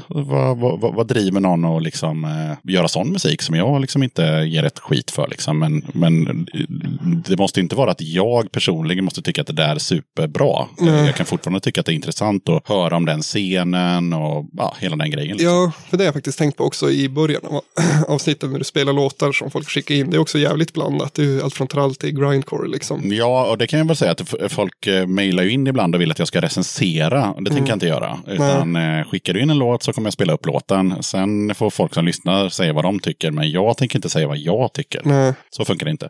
Men där har Backlash-andan levt kvar på något sätt. Ja, förutom att i Backlash så sågade vi hårt. Mm. Eh, och det som folk tyckte var roligt var ju liksom, när det kom ut ett nytt nummer, det var ju bläddra och hitta de som hade sämst betyg och se hur, hur hårt vi sågade dem och med, vilka, med vilka ord och, och så vidare. Det ja, tyckte det, folk var kul. Det är mycket sånt här när man läser, men till exempel om man läser Maximum Rock'n'Roll, då har jag kommit på mig själv, man läser recensioner, det första man kollar efter är ju svenska band. Alltså man har ju några sådana där, ja men typ att, ja men man säger, oh, vilka är det som har dåligt betyg, det vill jag läsa liksom. Det finns några sådana där man... Eh, som läsare har, som man hänger upp sig på. Ja, men så är det. Maskens blogg. Ja. Då, där letar man ju efter sågningarna. Det gör man ju. För att han, är, är han sågar hårt. Han sågar. Ja. Ja. Men, men vi kanske ska, alltså backa bandet, sika äppare, man kanske ska sä- säga det till de som lyssnar, för det kanske inte alla som vet vad det är för någonting. Mm. Men jag tror vi kommer till det exakt nu, för nu tänkte jag slänga fram eh, ett gäng gamla fanzin. Ja, vad kul. Eh, och då kommer ju den vara med där, så får vi, får vi se vad... Men vänta, vi, vi ska, innan vi gör det, då ska ja. vi fortsätta med de eh, ja, du var inte klar med din, med, med din... Vi glömde levande begravd. Ja, vi, vi kom med dit. Ja, förlåt. Okay. Det var vi var någonstans. Ja, men Gamnacke skrev vi också upp, som Andreas gjorde. Det var ju ett roligt punkfanzin. Det var ju faktiskt bra. Det, han gjorde inte det med, men han gjorde fyra nummer. Det var så här snyggt och bra punkfanzin. Jag tyckte om det. Och så levande begravd Marco här i, i Göteborg. Jättebra fanzin också. Också som skriver väldigt roligt också. Jo, han är, han är verkligen en sådär författare eller journalist. Alltså oförlöst liksom. Skriver, skriftställar ambitioner känns det som. Han är väldigt bra liksom ja. på att formulera sig. Och... mycket fokus på garagepunkband som kanske inte alla har hört talas om. Nej, han är ju inte rädd för att vara smal liksom i levande Nej, men, men det gillar jag i fanzina, så att, äh, att man tillåts vara det om man vill. Alltså mm. bara så här, jag kan tänka mig att det finns fanzin om, om liksom fågelskådning. Alltså jag bara gissar nu, jo, jo. Men, men just att man säger, bara, men jag får vara hur smal, det är min tidning. Precis, ja. precis. Det är ju när fan de är som bäst helt enkelt. För... insnöat och nördigt. Jo, mm. och också det där att det är vi som håller på med punk och hardcore som kan, alltså eftersom vi gör sådana fanzin, det är vi som kan det. Så det är vi som gör den bästa produkten när vi skriver om det. Det är ju ingen annan som kan göra det utan vi som kommer från scenen. Också till Göteborgs fanzinist, eh, värdegrunden och onda märket och tovator och tygskor som vi alltid, tovator och tygskor har vi alltid Strandén också, jättebra fanzins. Han, är, han har tagit paus nu. Mm. Jag tror när han blev förälder med nytt barn att då var det som att han har tagit en paus, men jag hoppas att han kommer tillbaka. Det är också lite mer sådär jävligt eh, nischat också. Det är, jag vet inte hur man ska förklara det riktigt. Han, kan, han är ju inte heller rädd för att vara smal. Det kan ju vara mycket sådär artiklar om jävligt smala liksom, att han recenserar nasseböcker eller liksom sånt där typ, och att han hade, han hade väl någon när han gick på så här, ja men så där sunk, mycket så där sunk, alltså han gillar att dyka ner i liksom mm, misär och sånt mycket. Ja, just det. Ja, Flyktsoda har vi ju. Ja, det har vi. Och sen så har jag ju några favoriter. Puffy, det är ju min just nu. Där snackar vi nördighet. Ja, det är också hur bra som helst. Puffy Magnus, som gör ett fanzin, ett film, han är filmsamlare. Mm. Alltså film, filmnörd och har gjort gör ett jättebra fanzin som heter Puffy, som är, alltså om, om man gillar film liksom, då är det ju Puffy som gäller. Mycket liksom uh, han, han, har, han kom ju också från någon slags punkbakgrund, men liksom är inne i, i filmsamlande nu och recenserar B, alltså det som folk kallar för B-filmer. Mm. Mm. Mycket Bigfoots och U F O och, och katastrofer och ja. Blandat med lite intervjuer med punkband också. Jo, precis. Han slänger ju in liksom punkbandsintervjuer och, med noise-smakare ja. Och sånt där. Han själv så pre- pre- prenumererar ju ofrivilligt på U F O-nytt. Alltså det är en kompis som har beställt en prenumeration till mig. Mm. Eh, det är, förlåt, U F O-aktuellt. U F O-aktuellt, ja. ja. ja som ett split splittidning med mm. eh, norska U F O-nytt tror jag den heter. Så att mm. man har läst halva så får man vända. Så. Men det är A fyra-format. Ja. Nej, det var coolt. Den prenumererade jag på när jag bodde hemma. Alltså, ja. Eh. Vi, vi kan väl bara lägga in Sveriges U F O, vad heter det? Riksförbundet. Välsigne mm. kan vi bara slänga in. Ja, okej. Okay. Ja, men det är jättefint. Jag tycker det är en jätte, jättefin organisation. Jag gillar så här bevis, nu gör jag eh, citationstecken i en podd, men eh, bevismaterialen som är ibland så här, det, det är någon som har ritat så här. Så här såg det ut nittonhundrasjuttiosex på den här grusvägen när jag såg det här U F O-t och sådana har liksom ritat så. Ja, så såg det ut. Ja, det är snyggt. Ja, ja det är välsigne. Alltså det, det är inte mer att säga. Och sen så skrev jag upp Nya Arbetstidningen som också är en bra liksom, ingång om man vill komma in i ny fandom. För det är ett, kollektiv, ett fanzin som gjorde kollektivt på svenskafanzin punkt se att alla har fått göra en text och så har vi satt ihop det till ett fanzin. Och det har vi gjort tre nummer utav. Så den är väldigt bra om man vill få en snabb överblick på aktiva fanzinister. Nya Arbetstidningen. Finns tre nummer.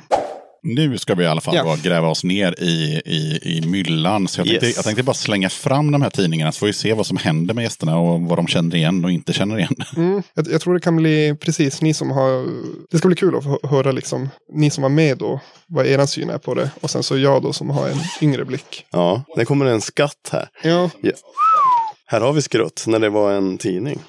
Ja, men det är mycket bra här. Det ser man Oj, ju den här har jag inte sett. Vilken var det? Salvador. Ja, men Salvador, det är också tvåtusental. Ja, med inte den så mycket liksom. Punk heller. Utan mer, jag kommer inte ihåg lite vad den handlar om. Men... Det, här, det här är ju, den här var ju också bra. Dödscell, nummer ett. Det är ju ett bra fanzin. Dödscell, ja. Jag tror, jag tror det var, de slog väl ihop precis. Det är Sven Kajsa Jonti från Lule. Precis, det var hans fanzin. Bra ja. Grejer.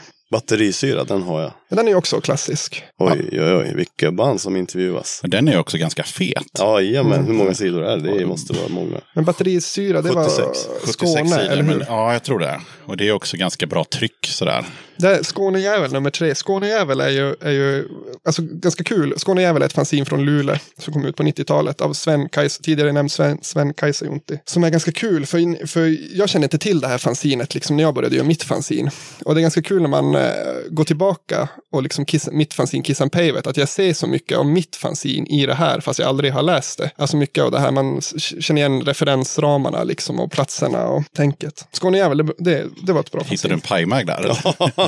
Fårskalle, här ser man ju, det här känner jag inte till, men här ser man ju att det är ju Sicka kopia. Ja, och, och den kom ju ut samtidigt också, det är mycket Tippex, fet kross har vi det där också. Det känns ju också lite som... Här har vi Chrome som du pratade om. Ja. Det här tyckte man ju var snyggt gjort alltså. Men Chrome, det var väl lite mer så här rock. Ja, om du kollar på Chrome där, det är ju liksom, det, vi snackar ganska tidigt, vad är det där, mm. nummer nio? Nummer nio, liksom, då, då, är det liksom, då är det gloss och det är tryckt på tryckeri och det är liksom, mm. det, det, det är så här proffsigt. Ja, det var men inte det, krustade liksom. Nej, det är mera, vad är det? Det är mycket garage och sånt, hör för mig. Ja, men jag tänker så här, Seke och, och Dwarfs och hardcore också. Ja, och så vurmar de ju för, för Marvel eftersom de är från samma stad och sådär, så att, ja, men det var mycket sånt. A Moment of Failure, det var faktiskt ett av de första fanzinen jag läste. Och det är snyggt. Ja, det är riktigt snyggt. Sayadina. Oj. Ja, och det var där också, på tal om fanzinet Skitliv. När jag fick de första numren av Skitliv för recension, då började jag misstänka att eh, det kan vara någon i Monument of Failure som är inblandad. För jag kände igen, kände igen designen, jag började känna igen språket lite. Och mycket riktigt så, ja, precis, så det är det de. Så. Ja, Skitliv, för er som lyssnar då, var ett eh,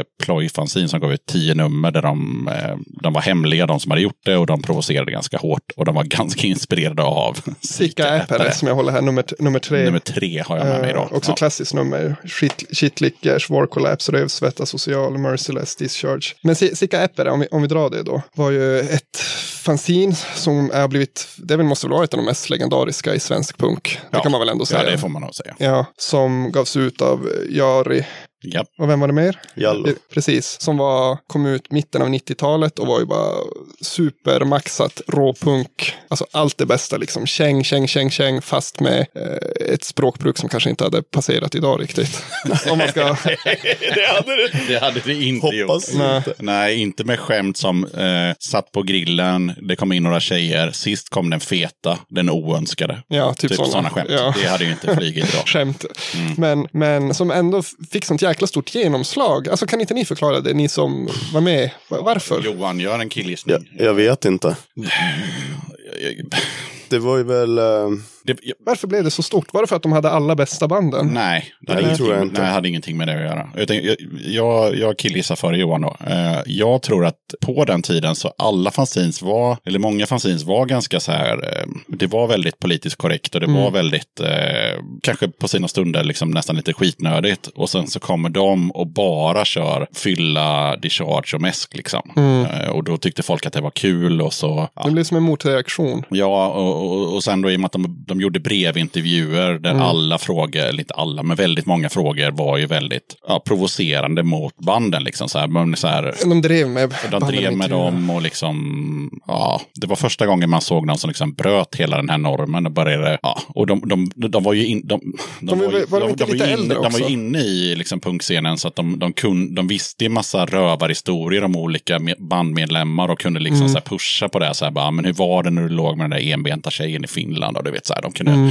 trycka på såna här grejer och så. Ja. För, för jag har precis, men det, det är ungefär så som jag har tänkt. För också, de kom väl ut, nu står det inte när vilket nummer, år nummer tre kom ut, men alltså det är mitten på nittiotalet. Och det var ju också när det var som störst i Sverige med Refuse och Straight Edge. Och... Ja, så de var ju, de, de pratade mycket om det där. Och, ja. Men de släppte ju, de bildade och släppte bandet Flesh Rebels. Mm. Ehm, ja. Som Vegetarian No Way, Eating Meat Like a Man och bla bla bla. Så, så det, det, det var mycket sånt. Och när man ser liksom, de an, många andra, alltså alla de andra, de här clean cut liksom fanzinen som vi pratade om tidigare med word art och liksom mycket mer de där liksom Refused, Race Fist och det här var ju som något helt annat också. Sen problemet med Stickapper var ju, vi har ju med oss några kopior där, liksom fårskalle och, och, mm. och fetkross och vad de nu heter och det var ju att det, det, det var inte alldeles säkert att alla förstod ironin heller. Nej, precis. Det kom väldigt många dåliga Stickapper-kopior som inte ja. höll, höll måttet med originalet helt enkelt. Men jag har ju också tagit med till dig där ett A fyra faktiskt. Ja. Ja. Det är en klassisk. Vilken har vi här nu då? Den här var också väldigt ambitiös. Mm,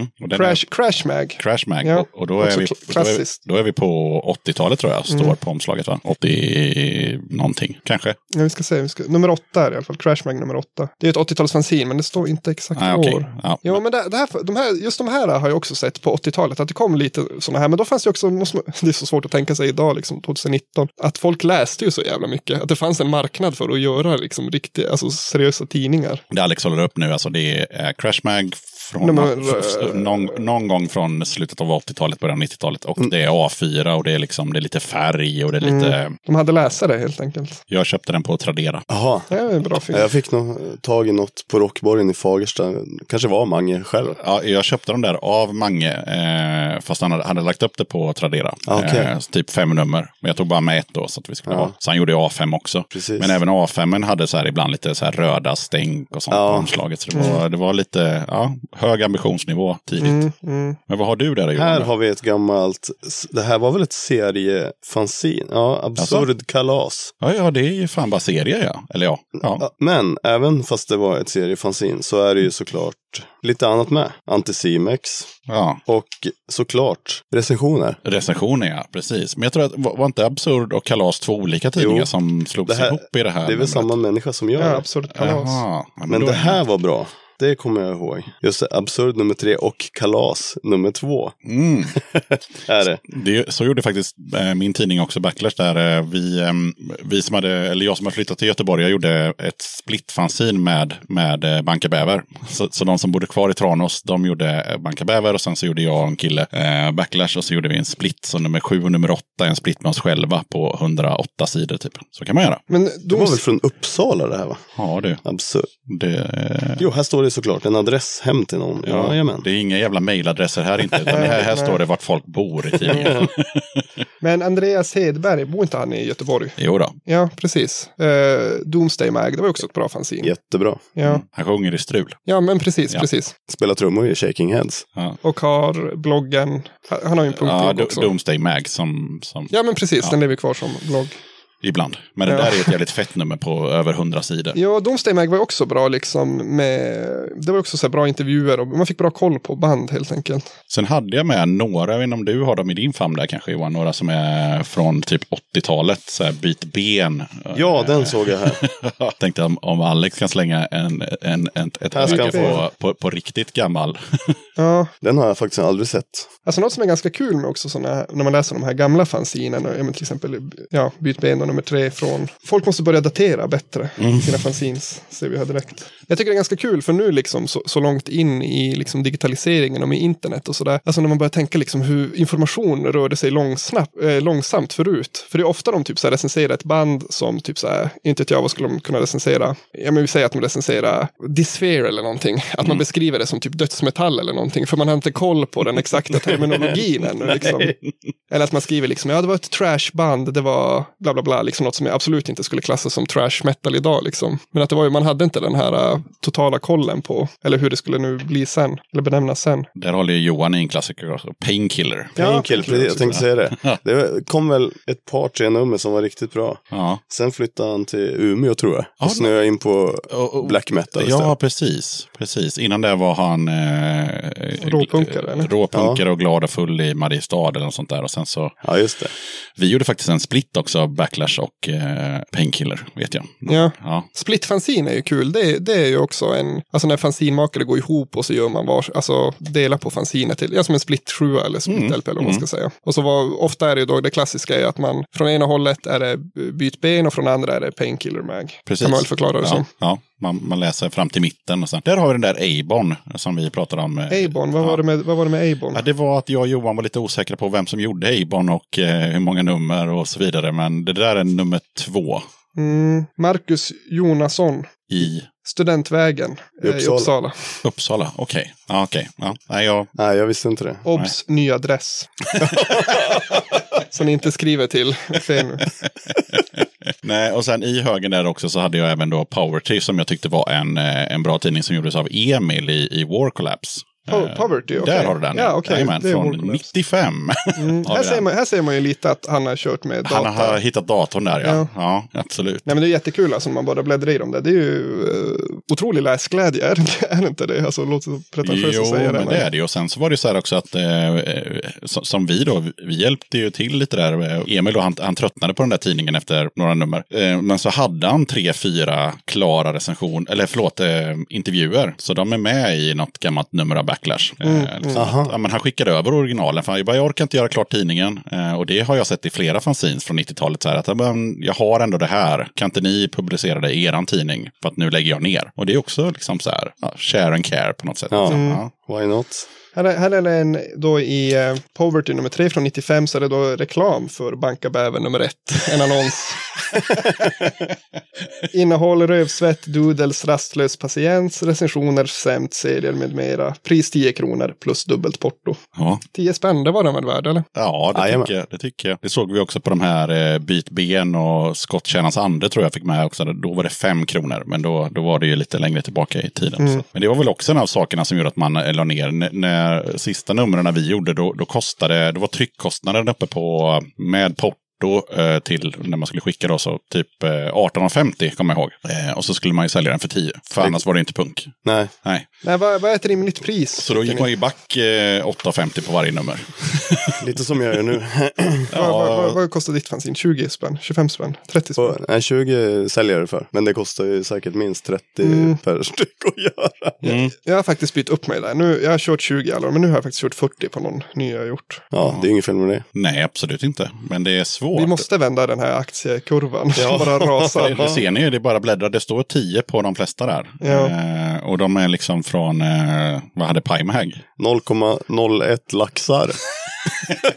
Får du räkna ut vad det blir? Ja, exakt, exakt. Ja, men vad kul. Då fick ni klämma och känna på nittio-tals ja, det... och åttio-talshistorien. Jättemycket bra fanziner. Där hade faktiskt. Du en, den som jag sa. Mm, eh, den var ju snygg. Crash på I A fem med lite rött släng på. Crash Mag nummer sex. Ja, väldigt snygg. Den där har jag haft. Svår, svårt för er som eh, lyssnar då. Men det är, alltså, det är ett vanligt A fem, men eh, av någon anledning så är det röda stänk på, mm. på omslaget. Ja, precis. Lite färg på tr- kanske poppar ut lite i en distro kan man tänka men, sig. Men Crash Mange har ju varit med här i podden, eller hur? Jajamän. Ja, men han har lämnat fandom. Han är, kör som ingenting alls. Nej, Nej. Han, eh, han målar tavlor och gör massa annat konstnärligt. Jag har varit på någon utställning och sådär. Så att... Han, han kör på det. Det var bubbelbad jag ville namedroppa tidigare, inte banan. Ja, bubbelbad, ja. Ja, ja. Det är ju också klassiskt. Mm. Jag, jag hoppas att alla som lyssnar nu har liksom så här papper och penna. För det namedroppas fanzines från åttio till tjugonitton. Liksom. Profitblaskan är också. Ja. Det var också Sörlings. Uh... Sörlings, ja. Mm. Ja innan, ja. Vilken var det första fanzine du köpte, Yxan? Eh... Ja, nu, nu blir det intressant här, slå på banden. Oh.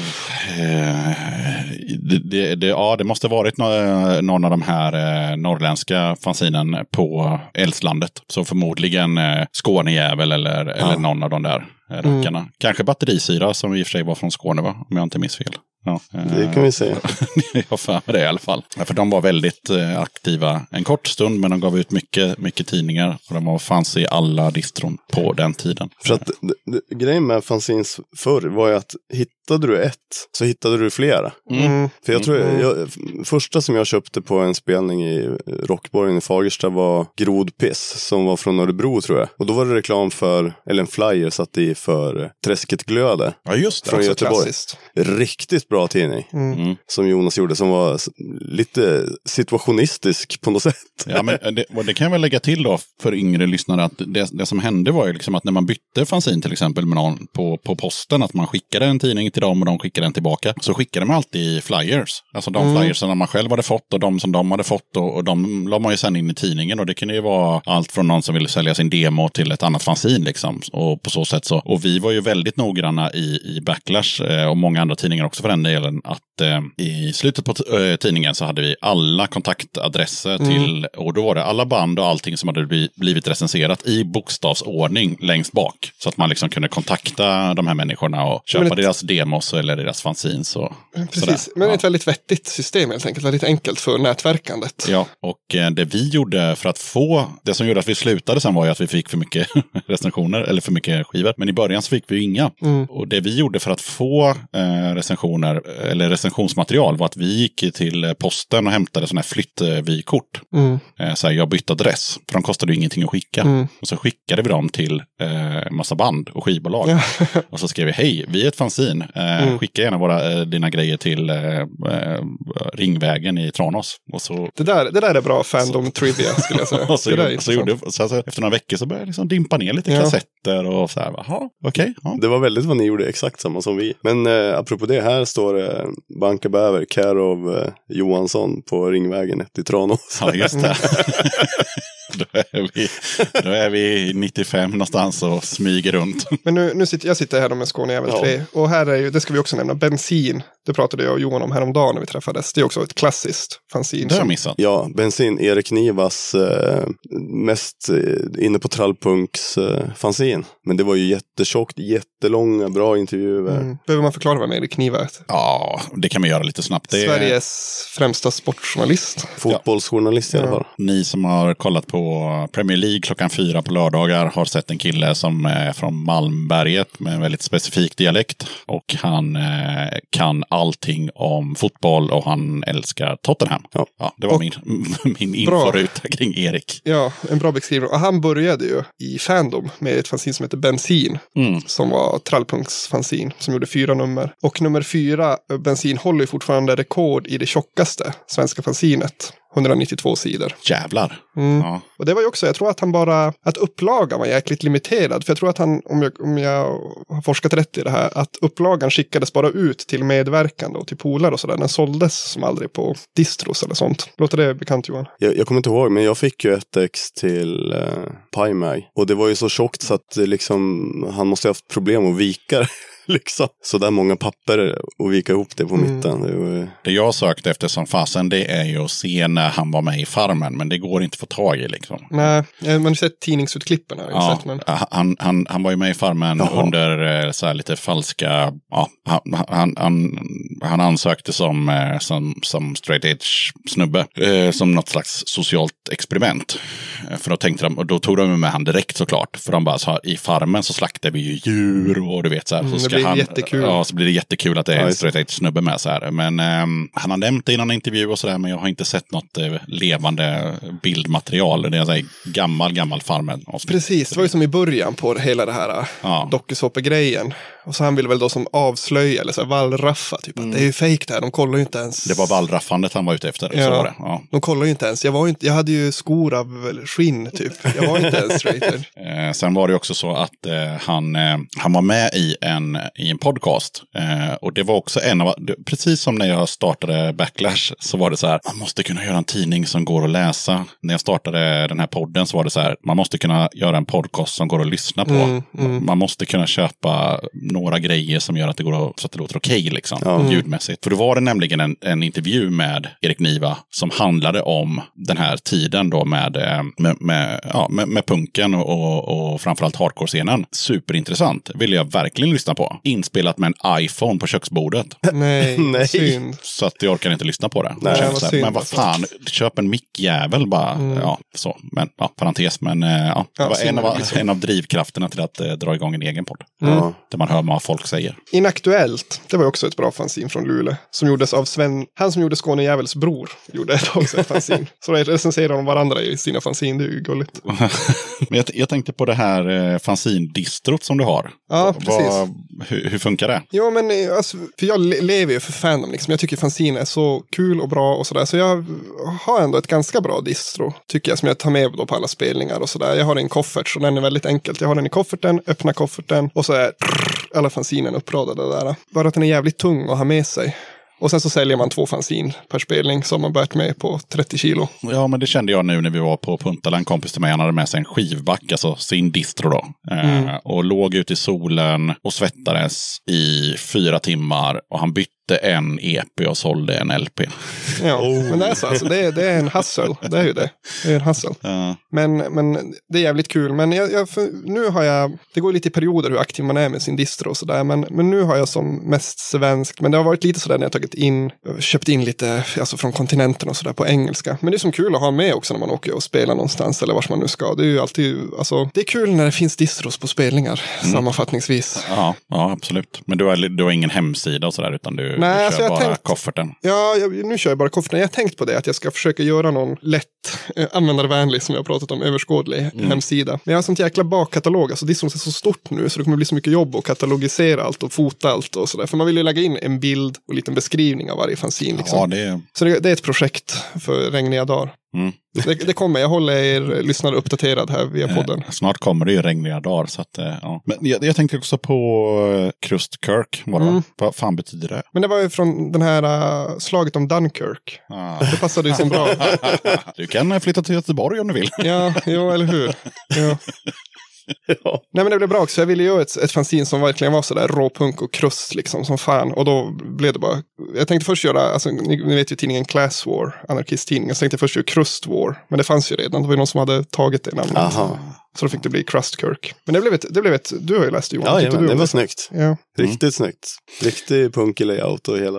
Mm. Ja, alltså omslaget på Crust Kirk eh, mm. ser ju ut som sikäppre. Ja, precis. Jo, det var... Det, det är väldigt... Alltså, jag, jag är mycket sådär... Jag tycker om liksom att... Men om man har då en massa gamla fanzins här, så kan man ju säga, åh, det där var snyggt, det där var snyggt. Jag tycker en, en bra idé ska återanvändas och snos och liksom göras om igen. Och det är enkelt om man säger, ja, men jag ska göra ett råpunkfanzin. Ja, då går man ju till de gamla råpunkfanzinerna och kollar, vad var det som var, vad tycker jag är snyggt med dem liksom. Sen så fick jag lite för hans information här från Alex, och det var att du hade gjort i citat slapp slappa föreläsningar om fanzines. Ja, jag har gjort lite sånt. varför, ja. varför var de slappa för? Ja, men bara sådär. Alltså det är ändå ganska... Jag är ju ingen liksom forskare eller liksom... Har, har ju, den enda kunskapen jag har är ju min, min egen fandom liksom. Så de är inte sådär jätteambitiösa. Men jag, jag tycker ändå... Jag vill ändå sprida ordet liksom om, om fanzines. Att det måste komma tillbaka. Eller för att jag tycker det är så jävla kul helt enkelt. Så jag har kört i Umeå en sån föreläsning där på biblioteket faktiskt.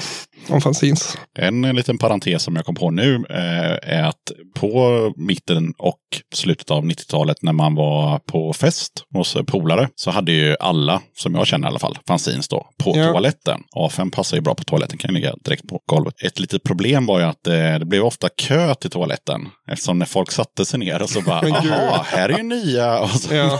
och så, så folk fastnade gärna i, i tummade ex av, av sikaäppor eller vad det nu var för något ja. som, som låg där inne. Så, att, mm, så såg det ut när man var på fest på nittiotalet. Men nu i alla fall så ska ju Johan då få välja nästa låt. För den har vi ju pratat alldeles för länge. Oj, ja, jag ska ta någonting som eh, kanske inte är så rått och hårt. Men väldigt bra tycker jag. Sju svåra år med fyra sista siffror. Det låter som en bra ja. idé. Ja, vi slänger på den. Varsågoda.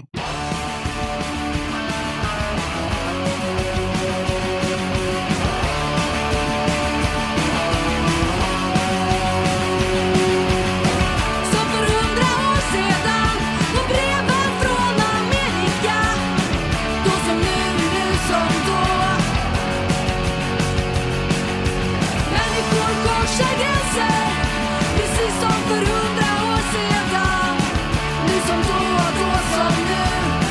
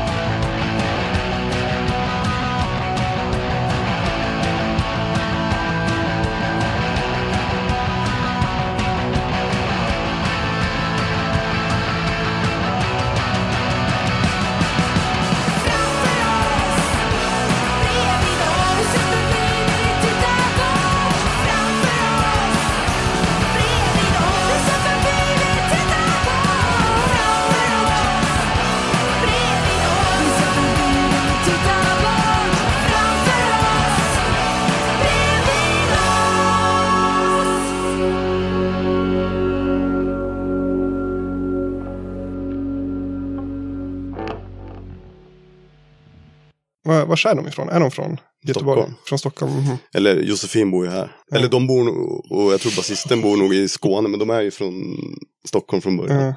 De, de spelade i Lule, alltså bara för någon vecka, alltså när jag var i Ryssland så spelade de i Lule. Fetkross. Fetkross, ja. Jag tror. Absolut country of Skåne. Det är så jävla slappt alltså. Ja.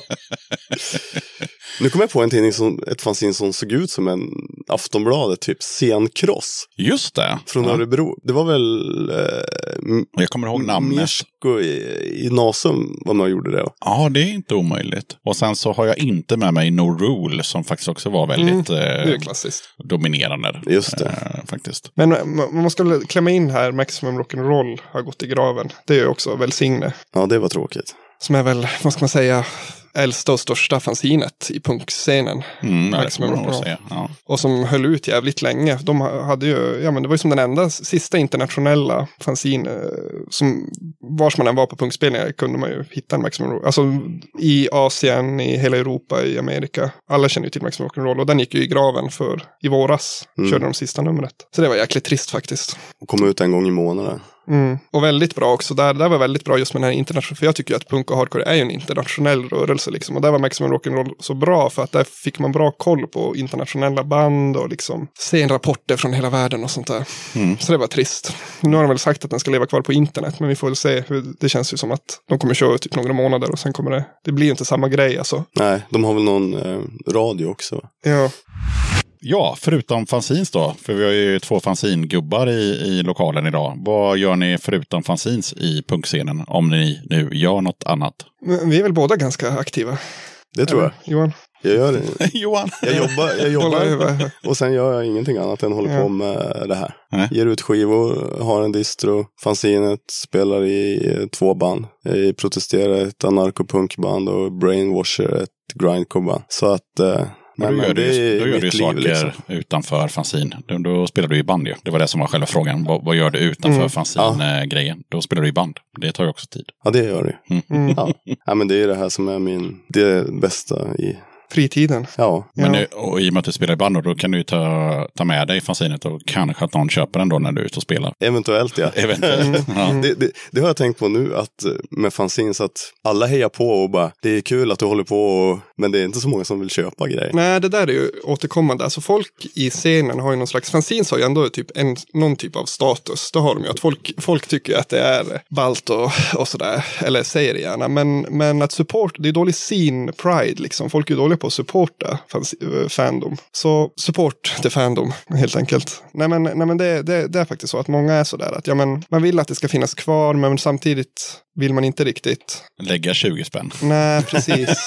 precis. Eller det, det är väl lite det där att folk, jag vet inte, folk kanske tar det för givet också att det ska finnas. Eller jag vet inte. Ja. Eller så undrar de vad det är, vad är det där för pamflett. Jo, precis. Jo, jo, jo. Nu förstör jag frågan lite. Alex, vad gör du förutom fanzin? Nej, men vi kan komma in på det där. Alltså, med, vi, vi har ju vår egen lilla hardcore-scen i Kiruna. Alltså Kiruna hardcore. Och ni båda kommer ju från liksom, små orter och sådär. Och där är man ju liksom, man blir som bärande. I och med att vi är så liten scen så blir man ju som så bärande. Bara med att man bok, väljer att bo kvar och sådär. Men vi försöker ju ha det så, hålla det aktivt liksom. Vi har ju band och vi gör ju spelningar och liksom försöker på olika sätt hålla igång en hardcore-scen. Så jag är väl som involverad, ja, i Kiruna hardcore kan man ju säga. Okay. Punkscenen i norra Sverige. Mm. På alla sätt som, försöker bidra på alla sätt jag kan och göra saker. Kommer det några band utifrån till Kiruna? Jag tänker alltså, det är Kiruna, jävligt långt. Ja, Kiruna är ju lite off. För vi har ju en bra turnésträcka. Alltså Umeå, Lule och sen så åker man över då runt till eh, Finland.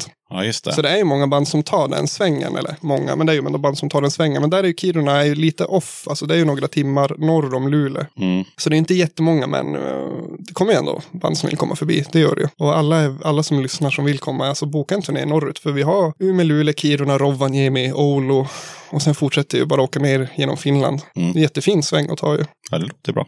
Har du gjort en sväng, Johan? Ja, men inte Kiruna tyvärr. Nej. Vi fick erbjudande om att spela på någon festival där också förra våren tror jag att det var. I Kiruna? Ja, men. Han ser helt chockad ut. Ja. Alex, vad var det för jävla det festival? Det var inte Alex inblandad i. Nej, absolut Nej. inte. Jag kommer inte ihåg vad den hette, men det var någon sån här uh, mer bred kulturfestival. Ja, men det var på Pamoja-festivalen. Ja, så heter det. Ja, precis. Ja, men då får du komma nästa år. Ja. Istället. Ja. Bra, då är det spikat. Nu är det ju hög tid för kattens obligatoriska fråga. Vad betyder punk för dig? Ja, men jag tycker det är lite gå in i det här som jag har pratat om. Att eh, punk och hardcore är för mig, alltså det är ju så himla mycket att man har projekt hela tiden. Att hela ens liv när man håller på med punk och hardcore, det är att man alltid har ständiga projekt och så här, och nu håller jag på med det här fanzinet, sen nu ska jag bli klar med det, och sen när det blir klart, ja men just det, vi måste göra det med bandet, och vi måste fixa det, och sen så bara just det, vi ska sätta upp den där spelningen nästa månad, då måste vi fixa det. Mm, det är verkligen... Eh, alltså det som fyller hela ens fritid, för att det alltid kommer, dyker upp någonting man måste göra. Absolut, det har du helt rätt i. Ja, det tar ju som aldrig slut, alla de där projekten. Alltså man tänker ju verkligen, ja men nu är jag klar med det här, nu, nu ska jag chilla liksom. Och sen bara, nej men just det, vi måste ju fixa det där också. Eller jag tänker på den här gamla, det finns den här gamla nykterhetssloganen, att fritiden ska inte slås ihjäl, den ska fyllas med liv. Och det är verkligen det man gör när man håller på med punk och hardcore. Ja, för mig har det blivit mer och mer en, en fristad med all skit som händer i samhället. Att när man håller på med det här, man träffar trevliga människor, så, så kommer man bort från allt skräp som finns i världen. Från början när jag var mycket yngre så höll vi på att fixa spelningar, vi gjorde fanzines och sånt som var liksom någonting man gjorde för scenen. Och sen har det varit en hel del år där jag tycker att jag har fått jättemycket, att folk har velat gett ut skivor med band mm. som jag har varit med i. Vi har fått turnera hur mycket vi vill. Mm. Nu vill jag också, när jag är lite äldre och har lite bättre ekonomi, då vill jag kunna ge tillbaks igen, att ge ut band som jag gillar, ja, och göra fanzines. Mm. Det är ju liksom en, låter så här idealistiskt och naivt, men det är ju på något sätt en värld som är lite utanför samhället. Mm. Punkt för mig är liksom att man, vem som helst kan vara med och göra det själv och mm. hela den, det låter så som plattityder, men det mm. är faktiskt så. Jo, men det går ju tillbaka till det där, alltså som, jag tror att vi båda tänker på just det med det autonoma liksom, och, och det frihetliga liksom, att det är ju ändå någonstans där att man vill göra sin tillvaro här och nu någorlunda drägligare i sin direkta närhet. Exakt. Det är ju ändå det ja. det handlar om. Att man vill att det ska finnas någonting fint i alla fall ja. runt omkring en. För att allt är åt helvete, allt är stora. Så bara, jag menar, det, vad kan jag göra i min direkta närhet för att göra det lite najsare i alla fall? Ja. Jag, jag såg någon intervju med Micke Blomqvist, tror jag det var, i Asta Kask. Att han berättade om när han blev punkare och så här. Att han åkte långt bort på någon spelning och lyftade, och sen i någon stad han aldrig hade varit i. Mm. Så träffade han på någon punkare där, då visste han att här har jag en vän, jag kan sova över här säkert. Jo, det är en sån där vacker kamratskap man har hört från... från... Men jag tycker att det ofta är så. Jo, jo, alla ens nära kamrater egentligen som man har, har man ju via scenen liksom, eller vad man ska säga. Ja. Så det har ju blivit hela ens, ens eh, liv och fritid har ju blivit upptagen av de här intressena. Och det, nu har man ju hela världen typ vid köksbordet, för man kan mm. kontakta vem som helst i hela jo, världen, hur jo, lätt som helst. Jo. Man kan få kompisar i Sydamerika på en sekund. Jo, men det är det också som jag tycker är så unikt liksom, eller som är viktigt med det här punk, alltså som man är, när man är internationalist, att våran scen är internationell. Ja. Det tycker jag faktiskt är någonting jättefint och liksom bra, att den är internationell och vi har det här alltså globala kontaktnätet och liksom polare, eller folk med gemensamma intressen över hela världen liksom, som tror på de här grejerna. Det är faktiskt jättefint. Ja, så det så, så blev det med det. Ja, ja exakt det. Jo, bra, satte bra punkt. Men jag måste se här om jag hade något mer i mina anteckningar som jag ville ta upp, men jag funderar på. Jo, Videoferox. Det var också ett bra fanzin som jag glömde nämna. Som också är klassiskt filmsamlarfanzin. Han har gjort ut ett nytt nummer här nyligen. Så där är också man inne på filmfandom, så måste man läsa Videoferox. Men har ni några favoriter alltså i fanzins? Alltså nu har vi namedroppat bara hel, hela ja, i det. två timmar. Men, ja. men några sådana där som alltså, ni liksom återkommer till. Ja, jag gillar ju faktiskt Pie Mag väldigt mycket. Ja. och eh, ja, No Rule som vi nämnde innan. Och, eh, och Chrome. Och mycket var nog att de kom ut också. Mm. Alltså någorlunda regelbundet och sådär, så att eh, det var nog dem. Mm. Och idag så läser jag bara Flyktsoda och mm. eh, Turist i tillvaron. Det är de två. Mm. Mm. För, men det är vissa också fanziner som man märker har mer sådär återläsningsvärde än andra. Alltså som man, du vet, man läser det en gång och sen så väntar man, och sen man läser det två år senare så upptäcker man läser det på ett annat sätt. Det finns ju några sådana som liksom står sig väldigt bra genom tiden. När jag fick tag i de här, jag tror jag har två nummer av Träsket glöde. De läste jag flera gånger. Hittade dem igen efter några år och läste dem igen. Det var mm. jag också, bra skrivet. Träsket glöde hemma. Liksom. Ja. Ja. Och, och, och som jag sa innan, Skottkärnans ande. Men Skottkärnans ande, den känner jag inte till. En av de få fanziner vi inte har namedroppat som klassiska. Jag tror den gjordes av Hirs Dödsland, vad heter han? I, ja, Peter, eh, ja. Peter i Svartsnö. Ja, uh, jaha, okej. Okay. Uh, alltså Svartsnö är ju ett ganska underskattat svenskt hardcoreband skulle jag väl säga. Mm, ja, de har liksom aldrig passat in. Nej. Nej. Och lite sådär bortglömd också när man pratar om klassiska. Alltså, ja. Både de och, och så här Rövsvett och kanske Rape Teenagers är ju sådär lite... Oj, oj, oj, oj. Ja, det är ju så alla är, bra. Ja, alla är svinbra, men liksom de får inte sådär...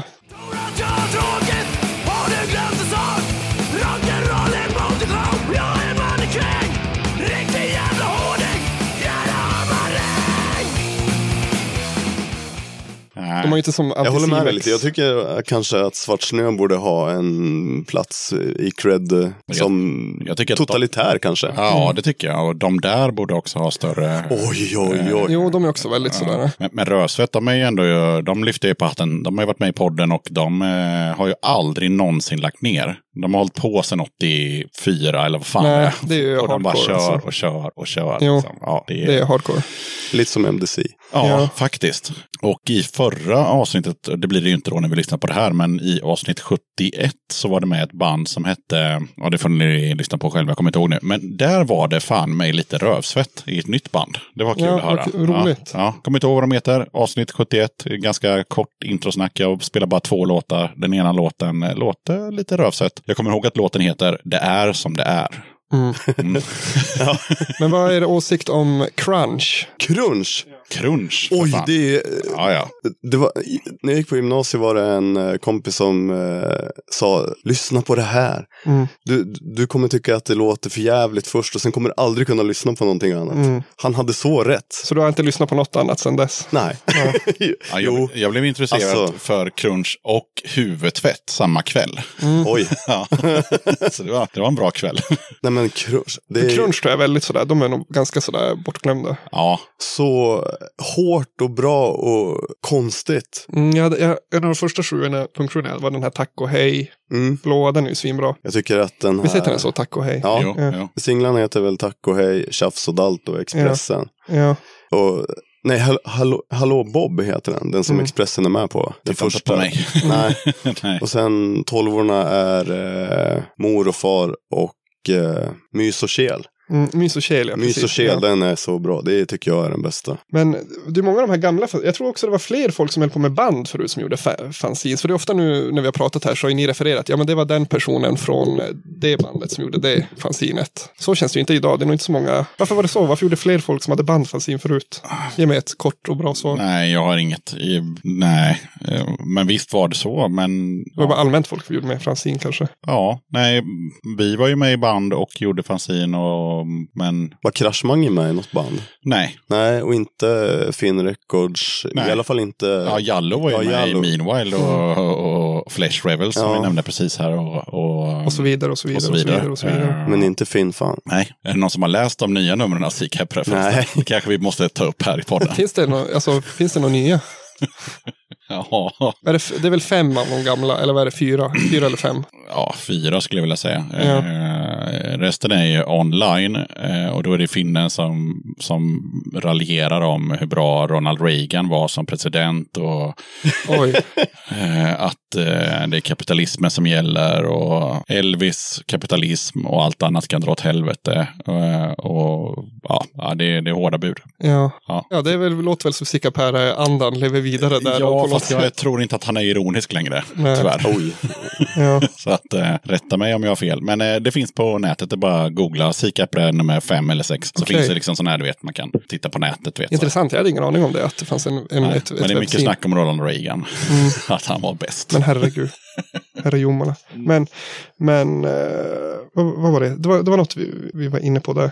Eh, om eh, sådana som gjorde, spelade i band förut. Ja, att, och gjorde fanzines. Att det var många som hade fanzines. Alltså, det, det, det kan man ju i stort sett inte göra för att om man, eh, alltså, om man har en, eh, det räcker, man behöver inte ens ha en familj, det räcker bara att man har en partner. Och så ska man ha ett band och sen så ska man spela in det bandet med jobbet och sen så ska man ha ett fanzine och sen ska man, alltså det går ju inte. Nej, det, blir, det tar ju tid, det gör det. ja, ja. Har man dessutom då barn som ska skickas eller skickas som ska skjutsas på, på hockeyträning, alltså det går ju inte.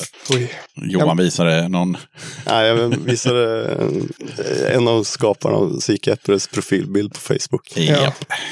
Så att jag tror du hade rätt, Yxan, det är nog inte ironiskt. Det är inte ironiskt längre. Ja, skitsamma. Vi skiter i det där. Vi går helt vidare till, till Alex här med, och, och knyter ihop lite med, vi pratade om masken här innan lite snabbt som att alla vet vem det är, men det, det får ni kolla äh. upp. Det är en blogg som heter Bloggesfack, tror jag, va? Ja. Ja, den är ganska bra. Han är också relativt aktiv ändå, menar. Det är en av de få så här fyrpirarna där ute i internet som fortfarande skriver. Ja, ja. Som la ner bloggen, kom tillbaka och så vidare. Ja. Men ja, nej, men han, han är bra, absolut. Och eh, han gillar att samla på Anticimex. Och, precis, eh, Anticimex, fantast. Har sitt band Subalert, ja. Om ja. fortfarande finns kvar. Han, är, han, han har gjort en ny E P, ja, ganska ja, ny. Ja, ja, men då så, herregud. Han är ju vän av fandom också, kan man ju säga. Han supportar ju liksom. Jajamän. Ja, ja. Shoutout till Masken. Men Masken skrev i alla fall en recension av just Crust Kirk nummer ett.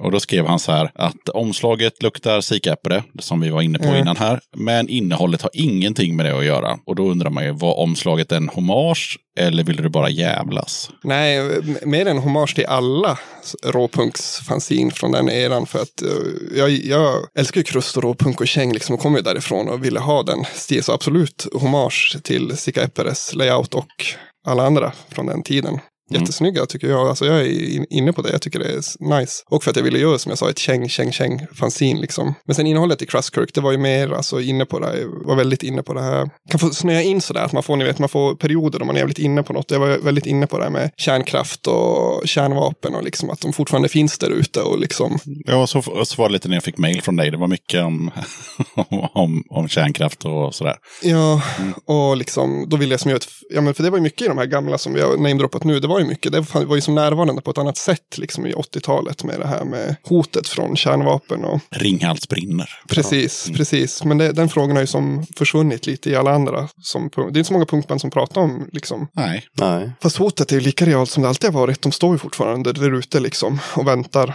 missilerna och kärnkraftverken.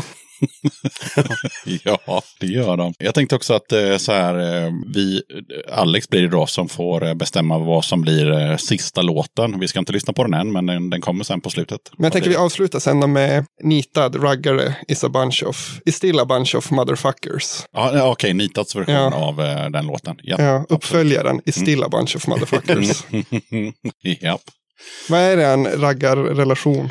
Jag är från väst, utanför Västerås. Mm. Där de har haft Power Meet, eh, alltså en stånds jätteraggarträff där alla idioter från hela Sverige kommer dit. Mm.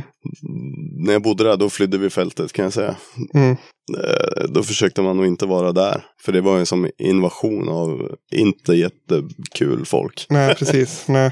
Själv har jag ju rattat en Impala på eh, Wheels and Wings i Varberg. Eh, Vad är Wheels and Wings för? Det är också som Power Meet. En raggarträff. Alltså, en ja. stor raggarträff med, med utställning. Men skillnaden på Wheels and Wings är att det är som det låter, det är Wheels och Wings. Så mm. det är också flygplan. Så man får se så här gamla Saab-bomber ja. från femtiotalet och sånt där. Ja. Så.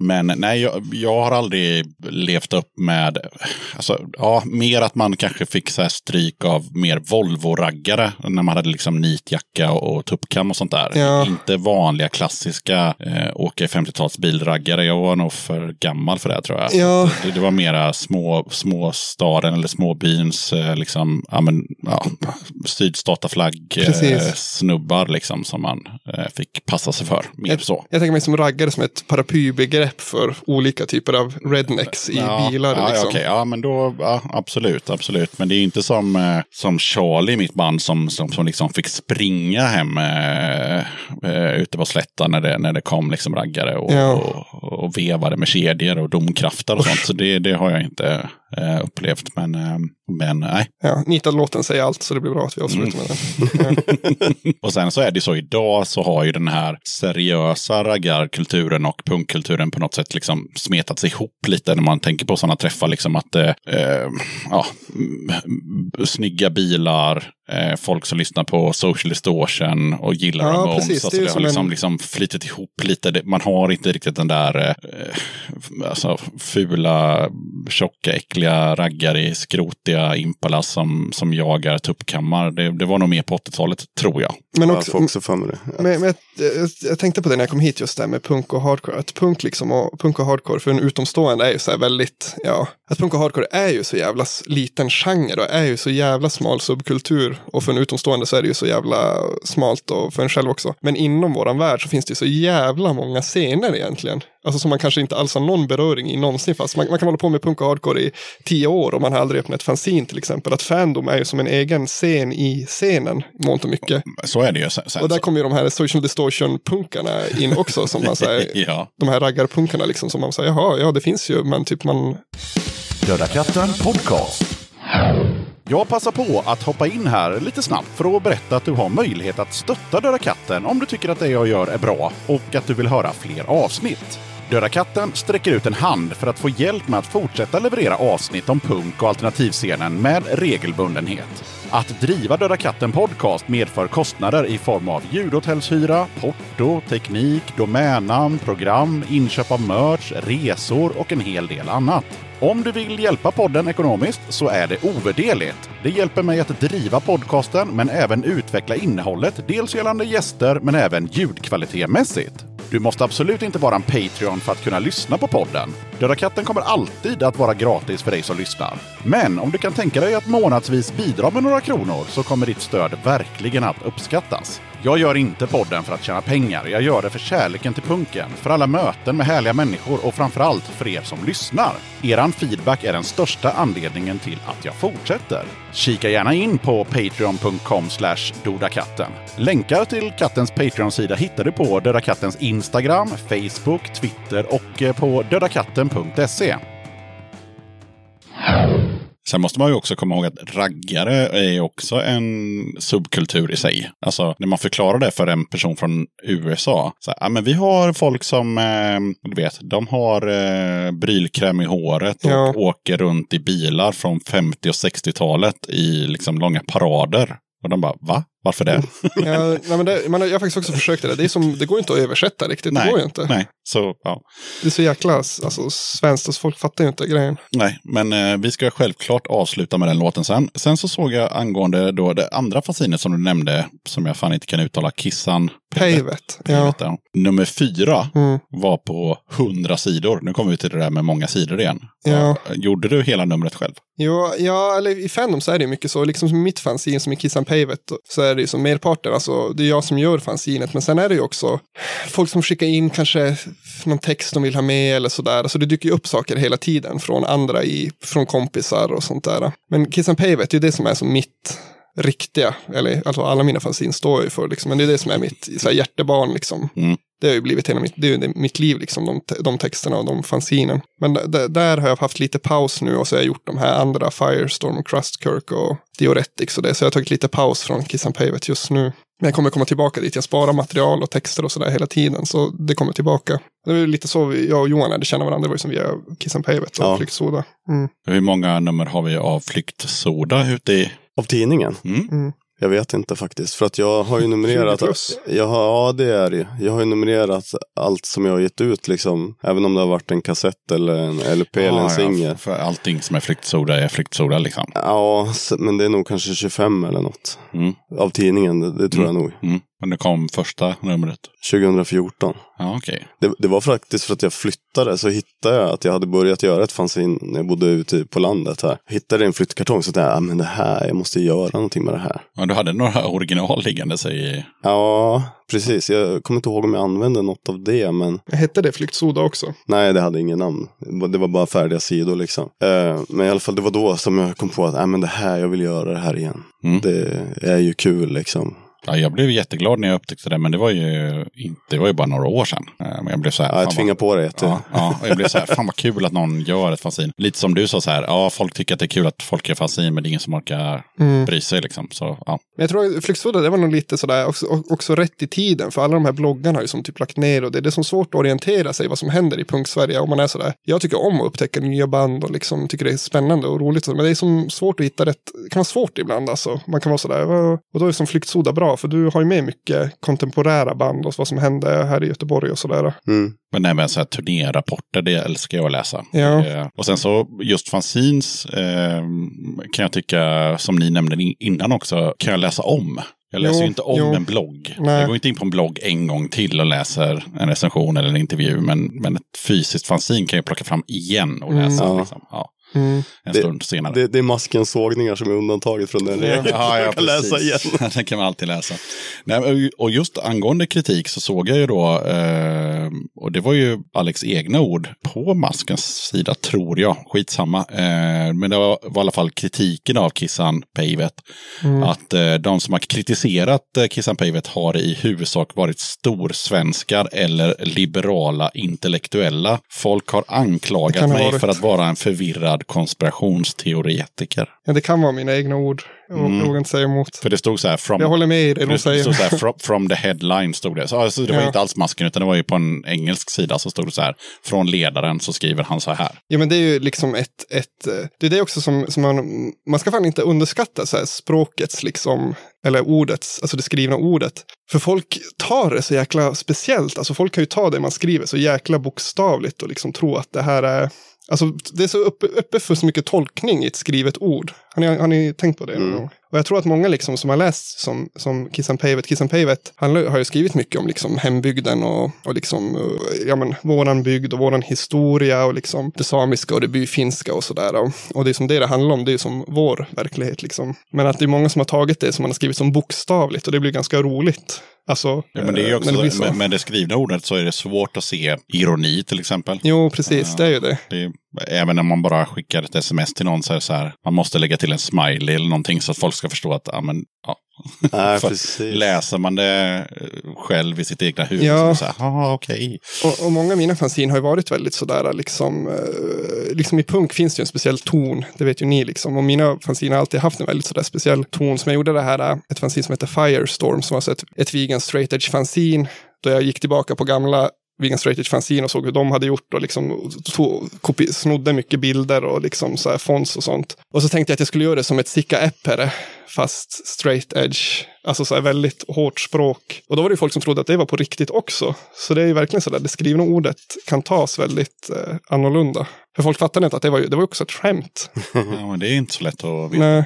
Vad betyder sikaäppare förresten? Det är en gris någonting. Jag är osäker. Grisunge har jag fått förklarat. Ja, precis. Sika är ju gris. Ja. Och äppare. Ja. Ja. Men eh, då får Alex tre frågor här. I en fråga. Äh. Ja. Vad betyder namnet? Alltså Kissan Pejvet. Vad är en stor svensk? Och varför anklagades du för att vara en konspirationsteoretiker? Du har delvis svarat på frågan. Mm. Ja, men Kissan Pejvet, det betyder kattdagar. Som är som ett uttryck. Alltså när man lösdriver i, eller vad ska man säga? När man bara slår dank. Som en katt. Ja, precis. Inte som en död katt. Nej, nej, nej, precis. Nej. Uh, och andra frågan var... Vad är en stor svensk? Ja, alltså det är ju det begreppet som, som, vi, som vi använder för... Alltså från, från norra, norra Sverige och det samiska samhället och liksom det byfinska samhället är ju liksom det här, den koloniala liksom inställningen, den nedvärderande inställningen mot Norrbotten och liksom våra trakter som... Ett, en plats att utsuga som inte är på allvar liksom. Att den här, vad ska man, vad, vad, vad, vad ska man, hur ska man förklara det på ett bra sätt? Men en nedvärderande term för folk som uh, ser ner på oss, kan man väl säga. Okej. Okay. Storsverige är ju det där att man alltid utgår från att det är vi som vet bäst och det är vi svenskar som vet bäst och Sverige först liksom. Men är jag och Johan storsvenskar? Det tror jag inte. Ni har inte den inställningen, hoppas jag. Okej, okay, så det är en inställning mer än en geografisk eh, placering? Nej, precis, precis. Mm. Och det, vi, vi fick ju bra, bra exempel på det när vi var på den här punkspelningen häromdagen här i Göteborg. Så var jag där då med en rysk kamrat och så kom det fram då en jättetrevlig person som ville surra lite och sådär och så bara, ja men Kiruna, det är typ Norrland va? Och man bara, jo, typ en ordet. Och sen så eh, pratade de med min kamrat som var från Ryssland och så bara, ja du är från Petersburg, alltså förlåt. Så blev det så här, verkligen seriöst. Får man säga Leningrad? Eller alltså är det så här kränkande? Att det är det där att man har så mer förståelse liksom för, för... Man kan inte se det egna förtrycket hemma liksom. Man kan inte förstå att...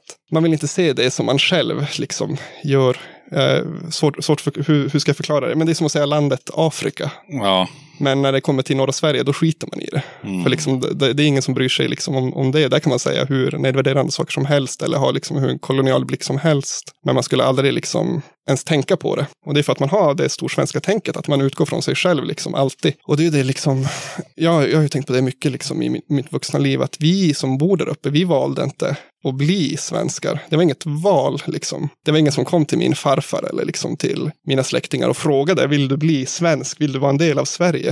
Utan det var ju något som de blev tvingade till. Och sen så liksom utgår man från att det är en norm, typ att det ska vara så. Det blir jävligt skevt. Och folk har ju en jättedålig uppfattning om, om sitt eget land. Alltså, jag, jag fick ju lära mig om Värnen och Vätten i skolan liksom. Jag har aldrig sett dem. Men jag visste ingenting om liksom min eget närområde, för att det var inte, hade ingen status. Så det återkommer jag till mycket i mina texter, och det är liksom viktigt för mig. Där att, att självkännedomen liksom, att jag, att vi har så dålig självkännedom i norra Sverige, och det är tack vare mycket att vi hela tiden blir benämnda som, ja men norrlänningar, vad är det? Det är allt från Gävle upp till Abisko. Ja, det är fast det är jättestor... samma med skåningar. Det är bara alla som bor söder om Halland typ. Sen ja. Vart de, alltså... Precis, jag, jag, jag förstår det. Folk brukar ta det exemplet, men där är ju skillnaden att det inte finns den där historien av liksom ett... ett alltså såklart att det går tillbaka till danskens tid. Men liksom, ja, jag tänkte men, säga det här. Den men, har vi ändå dansken. Men om man tänker liksom namnet Kiruna, bara det, det är ju inte en svenska. Och liksom byn jag kommer från, Kurravara, för två generationer sedan, det var ingen som pratade svenska där. Min, mina, liksom, min farfars modersmål var byfinska. Han, han fick lära sig svenska liksom i, i efterhand. Och nu finns det inte något mer. Det är mm. utplånat. Och det har ju inte skett naturligt. Det har ju skett liksom från ett politiskt styre liksom uppifrån. Att man har velat skapa en nation. En nation är något man skapar. Liksom, att man bara säger, det här är Sverige. Nu drar vi ett streck på kartan. Alla här inne ska vara på ett speciellt sätt. Och så bara, men vi valde inte det. Och folk har svårt liksom att... Och, och, generellt då, folk i södra Sverige har svårt att förstå det. Ja. Och sam- men samtidigt också, samtidigt, vår, vår verklighet är ju så långt bort, så varför ska man vara intresserad av det? Men ja, och det tycker folk är konspiration, det, för att återkomma till det där, att folk ser det som något konspiratoriskt liksom, att ni tror att folk är ute efter er, och man bara, ja men det finns en anledning varför man tror det. För liksom Kiruna, om man tänker liksom all den otroliga rikedom, Kiruna har världens största, eller Europas största underjordsgruva.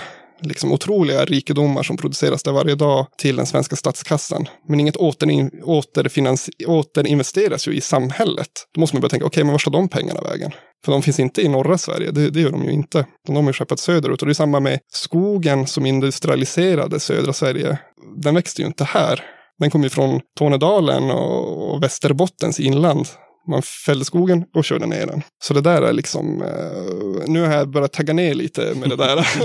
Eller nu verkar jag bli väldigt sådär... Uh. Så jag har försökt tagga ner lite och komma bort från det där. Men, men hur går det med Kiruna-flytten då? Ja, men där är det, där är det ju...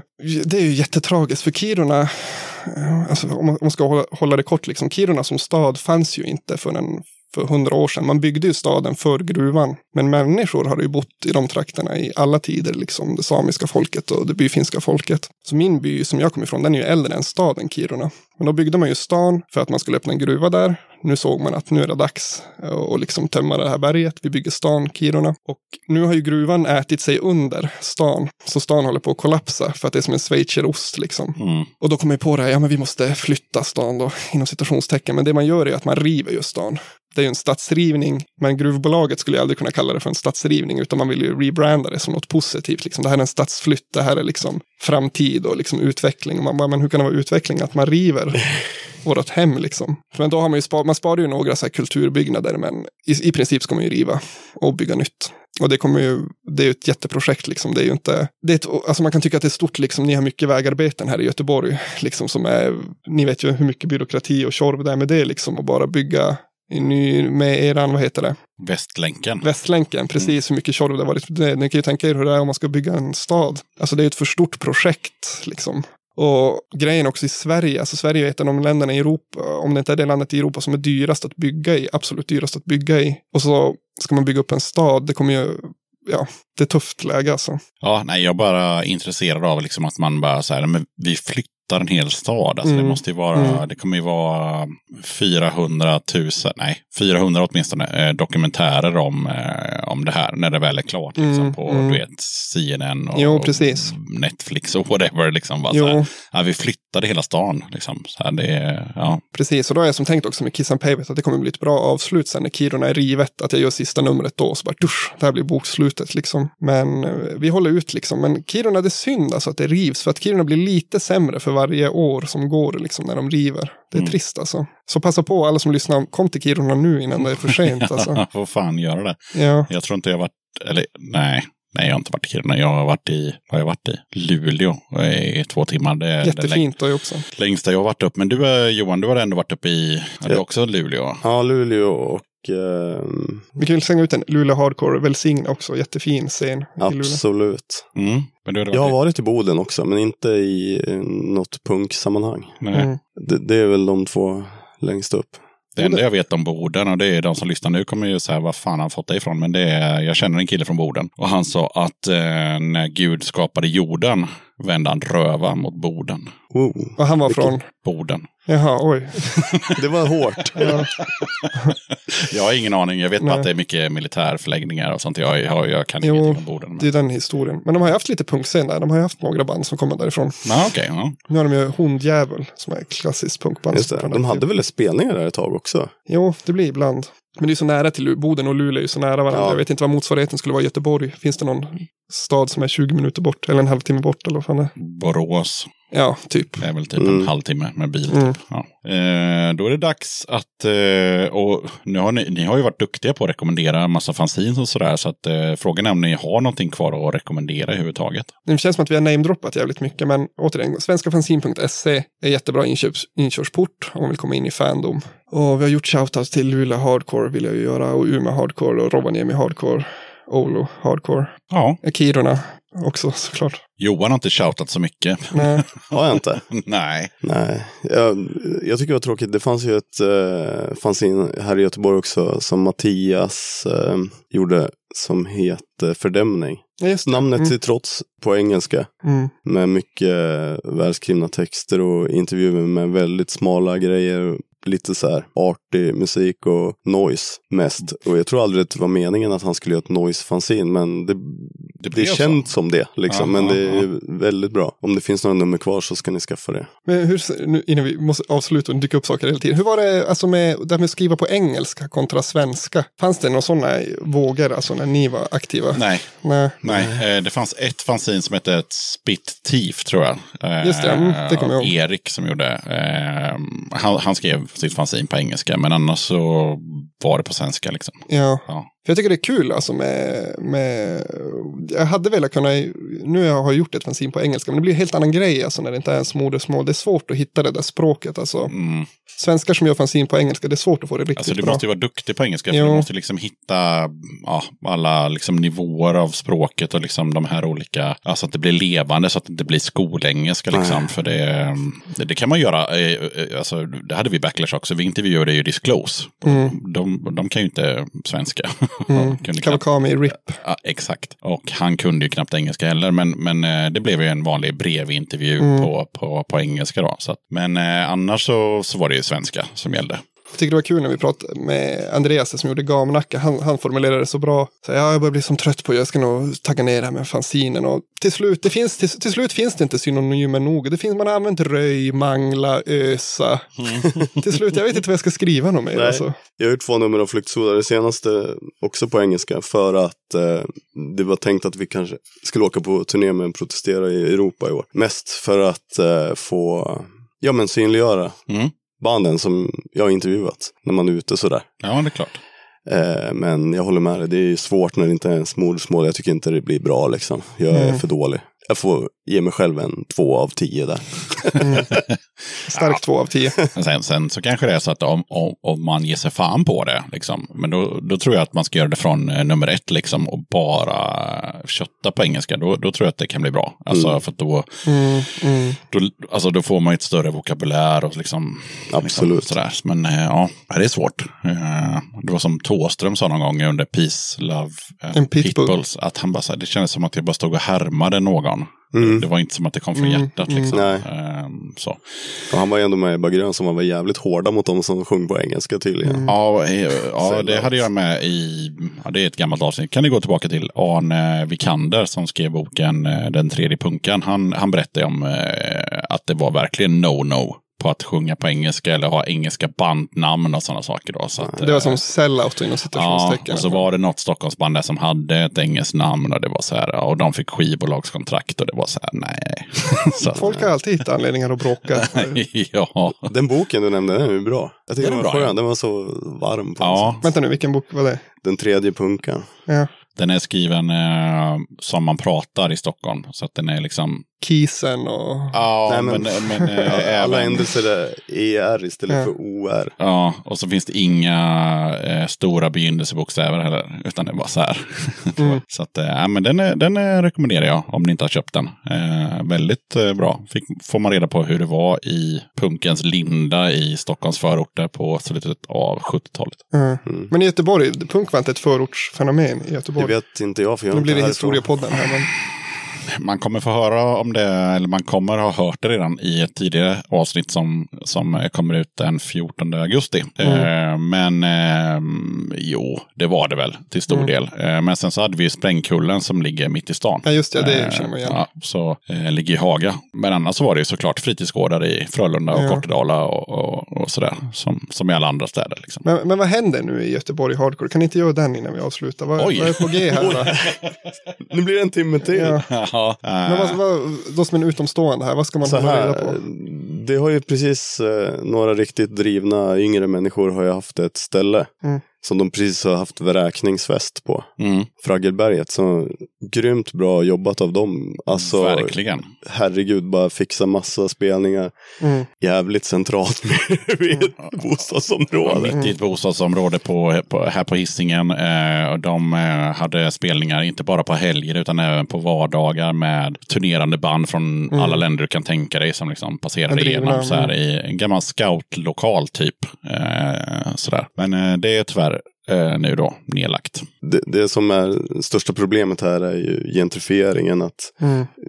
vi ska inte vara någonstans. Mm. Och att eh, det är trist alltså. Om eh, folk fixar spelningar och sånt där, så anser eh, de här som har eh, monopol på kultur mm. som inte är spontan utan ordnad av mm. myndigheter och privata intressen, de tycker att det är illojal konkurrens. Ja just det, okej. Okay.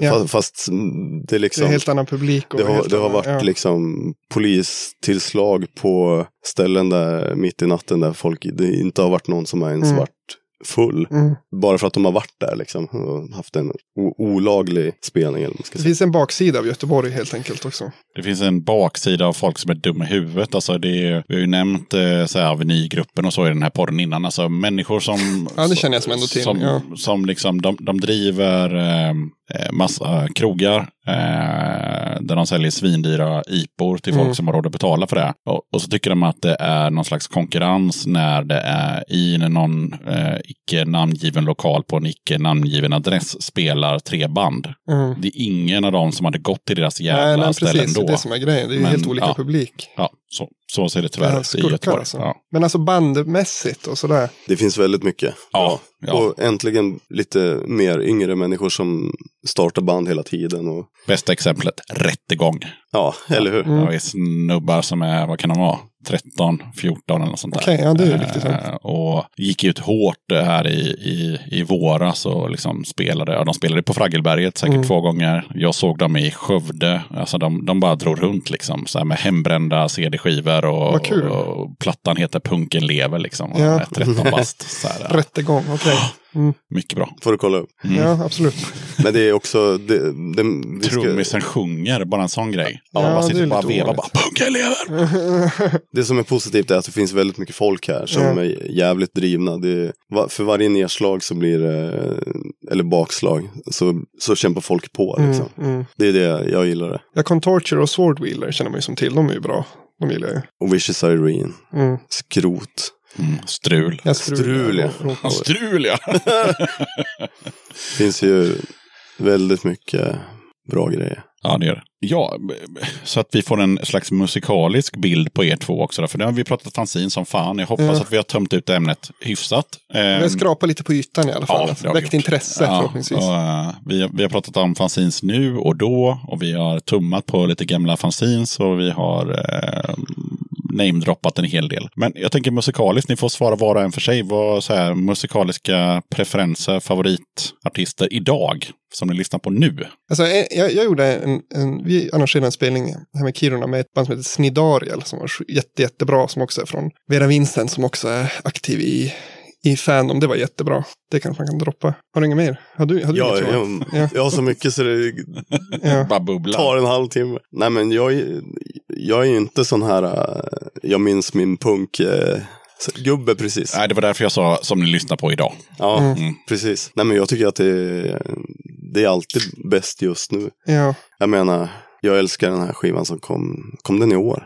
Morus från Polen. Med hon eh, Nicky från eh, Post Regiment som sjunger. Den skivan är så jävla bra. Bad Jesus Experience har jag lyssnat på skitmycket från Finland. Som kommer med en ny skiva alldeles strax. Vicious Irenes nya skiva som kom bara för någon vecka sedan. Är grymt bra. Strul är jättebra. Contorture. Mm. De här från Stockholm. Ja, Burning Kitchen och Sju svåra år. Wolf Hour kommer med en ny skiva snart. Exakt. Ja, men det finns ju hur mycket som helst. Men Larma, det var ju ett bra nytt råpunkband jag hörde från Malmö, tror jag. De var mm. också riktigt bra. De gillar det. Och Crutches. Och Crutches, jävlar. Mm. Jag såg typ den bästa råpunkspelningen på tio år eh, för två veckor sedan. På eh, Punta Rock utanför Lempele i Finland. Crutches avslutade festivalen. Alltså det var så jävla, jävla bra. Det var svinsent så man var tvungen att gå runt och dricka varannan vatten för att de spelade typ halv ett. Men mm. satan. Mm. Vilket jävla... Ja. Ja, sa, och alla man pratade med efteråt bara så här, ah, det var, vad kommer du ihåg från festivalen? Crutches. Alltså det var så jävla bra. Så stor shoutout till Crutches. Mm. Denies från Mariestad som har kört igång igen. Också jättebra. Mycket bra. Vilken spelning de gjorde på Fraggelberget. Inte mm. sett dem live, men jag har fått... Eh, ja, det är också en Crust eller vad då? Mm. Ja. Ja. Mm. Råpunk hardcore. Mm. Vad finns som, om man tänker då Göteborg, Malmö, Stockholm. Vad har ni här emellan den här trekanten? Finns det någon hardcore-scen där? Där det är spelningar och sånt. De ja. har ju börjat köra den här klubbautorism i Skövde. Mm. Där har vi spelat och de verkar liksom köra igång och göra spelningar kontinuerligt. Ja, jag har varit där eh, två gånger. Jävligt bra. De kan liksom sätta upp så här tre, fyra band en kväll för en väldigt liten peng. Trevligt. Så, eh, de kunde sälja alkohol där med kommunens tillstånd utan ordningsvakt. Jajamän. Ja, det är ju speciellt. Vad skönt. Ja, och, det är, och det är på Robert Gustafssons eh, lokal. Mm. Mm. Alltså komikern. Mm. Mm. Kulturhuset. Ja, Kulder. Kulterian ja. heter det. Mm. De här Antimetafor, det var ju också ett bra nytt kängband. Har ni hört dem? Ja. Det var Nej, riktigt det bra, var bra. Jag. Vart är de ifrån? Södra Sverige. Ja. Generaliserande. Nej, men någonstans i de här trakterna. Ja, Dream Lovers, också ett nytt bra hardcoreband i, i Umeå. Jag vet inte om de har spelat in, men jag såg dem live här nyligen. Det är också svinbra med så här Usual Suspects, folk från Umeå hardcore. Mm. Det kommer bli riktigt bra. Ja, Warchild är ju väldigt bra, men nu ska ja, precis, jo. flyttas jo. lite längre upp. Det är lite samma folk där. Mm. där Warchild är ju jättebra. Crust Kirk nummer ett, intervju, läs. Ja. Jönköping, där är spelningar också. Ja, just det. Ja. Det är det, definitivt. På Kulturhuset någonting ja, där. Så insikten. Ja, insikten ja, ganska ofta. Warshall kan jag också lyssna på i ett gammalt avsnitt med Dödakatten när jag intervjuade dem i Puntala faktiskt. Det mm, vad kul. Ja. Har ni några så här feta spelningar på G som ni ser fram emot här under hösten? Nej. uh, jag upptäckte just att jag ska jobba på onsdag för då spelar uh, Toxic Piss på... Uh, Skriket. Mm. Och jag tror inte de förstår själva hur bra de är för att det kommer är det ett komma lokalt band, eller? Ja, det kommer komma så mycket folk och det går in kanske trettio där. Mm. Okej, okay. Vad kul. Det är så här nyktert ställe med ja. Det är väldigt litet. Hur är det i Göteborg? Jag börjar intervjua er bara för att inte. Hur är det i Göteborg hardcore, alltså med det här med vi pratar om alltså med olika scener? Är det så här olika folk på alla spelningar eller är det som att det är ändå ganska tajt? Om ni går på en spelning, hur många känner ni igen då? Många. Ja. Ja. Jag har upplevt att folk säger så här, det här är väldigt splittrat. De som lyssnar på mer renodlad H C håller sig för sig själva, men mm. jag upplever inte det så. Nej. Utan jag känner igen folk på båda ställena. Samtidigt, ja, i och för sig, det är ju några år sedan, men då var ju så här hardcore-spelningarna var ju här någonstans, där vi sitter nu, Lindholmen, mm. någonstans här. De var ju inte jag på, eh, utan jag, jag var ju liksom på, på, på råpunkspelningarna mm. någon, annan, någon annanstans i stan då. Så att, mm. eh, men ja, det är väl en, alltså Göteborg är ingen stor stad. Hur ställer ni er i Crass versus Conflict? Vilken är eran favorit? Crass. Du ställer på Crass och Syxan. Jag skiter i vilket. Jag säger bara Wolfpack. Alltså jag har ingen relation, jag har ingen relation till den där liksom, politiska anarkobanden i huvud taget. Men eller. Brittisk punk då, generellt. Hur ställer du dig då? Eh, brittisk punk? Mm. Eh. G B H mot Exploited då, vilken är ja, Exploited, G B H är svindåliga. Du är ingen G B H-fan? Nej, ja, nu gud. Kan vi ha en beef, jag tycker precis tvärtom. Uh, du gillar så. Inte Exploited? Nej. Uh, jag, jag gillar också Exploited, såhär beat the bastard, såhär, du vet, ja. Såhär, trigger trummor och hela skiten, det gillar jag. Men jag gillar också gamla Exploited, och visst jag kan gilla någon låt med G B H, men jag såg dem på Augusti Buller, det var ju såhär, så jävla pinsamt så jag gick därifrån efter två. Men var det låter. Många band på Augusti Buller som var den bästa spelningen du har sett? Ja, skitsystem. Det var den bästa spelningen jag sett i Sverige. Alltså det var så jävla bra. Vad kul att höra det. Jag spelade mitt på dagen i badande solsken. Kalle kommer ut, nysnaggen med stora jävla solbriller. Wallenberg säger, tjena Lindesberg, vi står på en brottsplats. Och sen så bara börjar de bara, bara med, du stirrar in i ett tjänstevapen med rädsla för, och då var Osmo Valmo-grejen där. För ja, den var, precis, den var ju ja. Där liksom, nej, det var så jävla fläsk alltså. Satan var bra. Det blev rätt helt enkelt. Ja, allting. Det blev rätt. Eh, men, men, och eh, även eh, Pricks eh, samma år eller året innan var också pissbra. Pricks är väl också lite bortglömt band, är det inte det? Ja. Alltså det är inte så många som namedroppar Pricks nej. När man ska prata nej, om men jag ska med Janne i, i podden så att han fick eh, breda ut sig. Ja just det, okej. Okay. Ja, vi behöver inte hålla på och lyfta det då. Nej, men skivsystem är, är väl så här, och, alltså klassiskt dåligt liveband. Alla, alla säger alltid det, det är det sämsta jag sett live. Nej, nej. Alltså jag har sett dem fem gånger, varav tre gånger har varit pissbra, två gånger har varit mediokert, men ja. Det har aldrig varit dåligt. Alltså den dåliga spelningen gjorde de i Polen och det är ju den som ligger på YouTube. Så att, eh, no speed, no punk.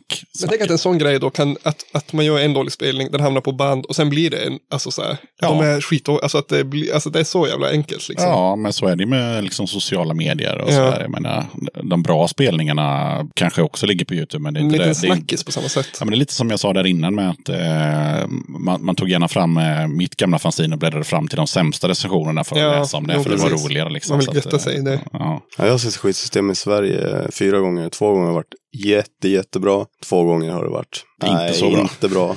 Nej, men de var ju bra nu på senast, höll jag på att säga. Det är ju fan säkert två år sedan, men, men på Pustvik, det var ju... Det var ja, det ju, såg jag inte. Nej, jag såg dem på Henriksberg när jag spelade med Poison Idea och det måste ju vara nästan tjugo år sedan. Ja, okej. Okay, ja, nej, men det här var typ två, tre år sedan. Ja. Så, men då var de bara en trio, men det, nej, men det var bra. Poison Idea var ju i stan här nyligen. Alltså när jag var i Ryssland, då var ju väl Poison Idea här, eller hur? Mm. Ja, de gjorde sin sista. Ja. Ja, det var, det, sin sista, sista, sista, sista. Ja, vissa tyckte att det var bra. Jag gick efter halva spelningen. Jag tyckte inte. Vet du vad? Det, ja. Det tänkte jag också göra. Men sen började han sjunga. Jaha, okej. Okay. Jag tänkte så här, han kommer inte klara det här. Nej, för han var ju, fit, han? Han var, han var ju offside så in i helvete. Så okay. Jag bara, fan, han orkar inte. Jag kan inte stå här och kolla på det här. Liksom. Nej, det, blev bara, det blev pinsamt för honom och pinsamt för mig. Men, så jag gick men hem. Sen? Sen lyfte det. Ja. Sen, sen började han sjunga på, för han orkar inte sjunga ens halva raderna på, i början. Ja men alltså när han misslyckades med hela Just to Get Away, då ja. Kände jag bara, nej vad fan. Exakt. Han kom som in i matchen då efter halvtid. Jag vet inte om han sparade sig till halvtid. Ja. Så kan det ha varit, så kan det ha varit. Men, men vad fan, jag har ingenting mer. Har ni någonting mer? Ja, det, det känns som att vi kan komma in på massa grejer, men man kanske måste, allting har ett slut. Ja, så men så är det ju, så ja. Är det. Så det är mer om man bara, att det är någon finne som man måste äh, klämma innan man äh, trycker på stopp här. Ja. Men eh, om man tänker då, alltså gamla punkband som har åldrats väl då, de är, Poison Idea har inte gjort det, eller? Det är två, två läger här. Mm. Finns det någon sån där som ni tycker har, som man har sett och så bara så här, fan det här var ju jävligt, de har ju, det här var ju skitbra fortfarande. Astakask. Ja. Ja, de tycker jag fortfarande levererar. Kanske inte varje gång, men, men med tanke på ålder och på hur länge de har hållit på så tycker jag att de fortfarande kan ställa till en bra spelning liksom. Mm. Eh, absolut. Tycker jag med. M D C, men jag är lite färgad av, det var det första liksom som jag snöade in på som politisk eh, hardcore som... Alltså, jag, jag menar Sham sextionio, alltså det är inte dåligt heller varje gång. Eh, så att, eh, med en sångare som är sjuttio plus liksom. Så att, ja. Men jag tycker M D C är som en ganska roligt sådär, för det är också som ett klassiskt amerikanskt hardcoreband, men de har ju som ingen sådär stor publik riktigt, alltså som de har ingen sån där fandom som typ Poison Idea har på samma sätt. Nej. Eftersom när M D C spelade i Umeå, det var ju som samma som alltid är, liksom. Så trettio pers, liksom. Men, men M D C, de, jag intervjuade dem ju till Flyktsoda, mm. vilket nummer var det? Ja, det, det kommer jag inte ihåg. Men också jätteintressant band bara, eller hela, läs den intervjun, vilket nummer det nu är. Ja, och läs hans bok. Ja, Dave Dictor är ju väldigt sådär rolig pro- kuf, eller vad fan ska man säga? Profil. Han har nog varit med om det mesta, tror jag. Ja. Nej, vad säger ni? Ska vi runda av? Ja, allting har ett slut. Just det. Men slutet men... på något också, början på något nytt. Ja, vilka, vilka, vilka fina ord. Jag kommer måla carpe diem på hela veckan.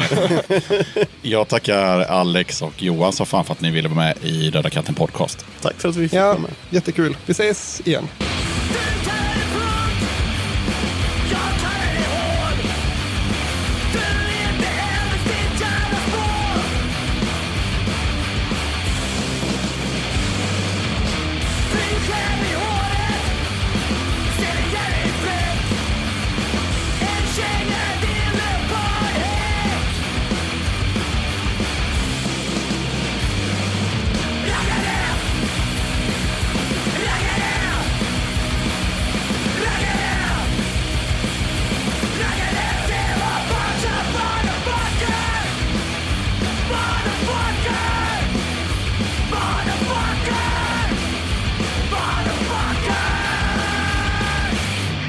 Låtarna vi hörde i avsnittet med Alex och Johan var i turordning. Oj Poloj, Bash the Fash, Sju svåra år, Fyra sista siffror, Nitad, Raggare, Is still a bunch of motherfuckers. Då tackar jag som fan för att du lyssnade på avsnitt åttioett av Döda Katten podcast. Du hittar podden på sociala medier om du söker på Döda Katten på Instagram, Facebook och Twitter. Katten har även en hemsida och den hittar du enkelt på dödakatten punkt se. Döda Katten finns i alla podcastappar som till exempel Acast och Podcaster, men även på iTunes och på Spotify. Mer musik och fler gäster behövs alltid till kommande avsnitt, så tveka inte. Dra ett mejl till dodakatten at gmail punkt com eller dra ett D M på Facebook eller Instagram.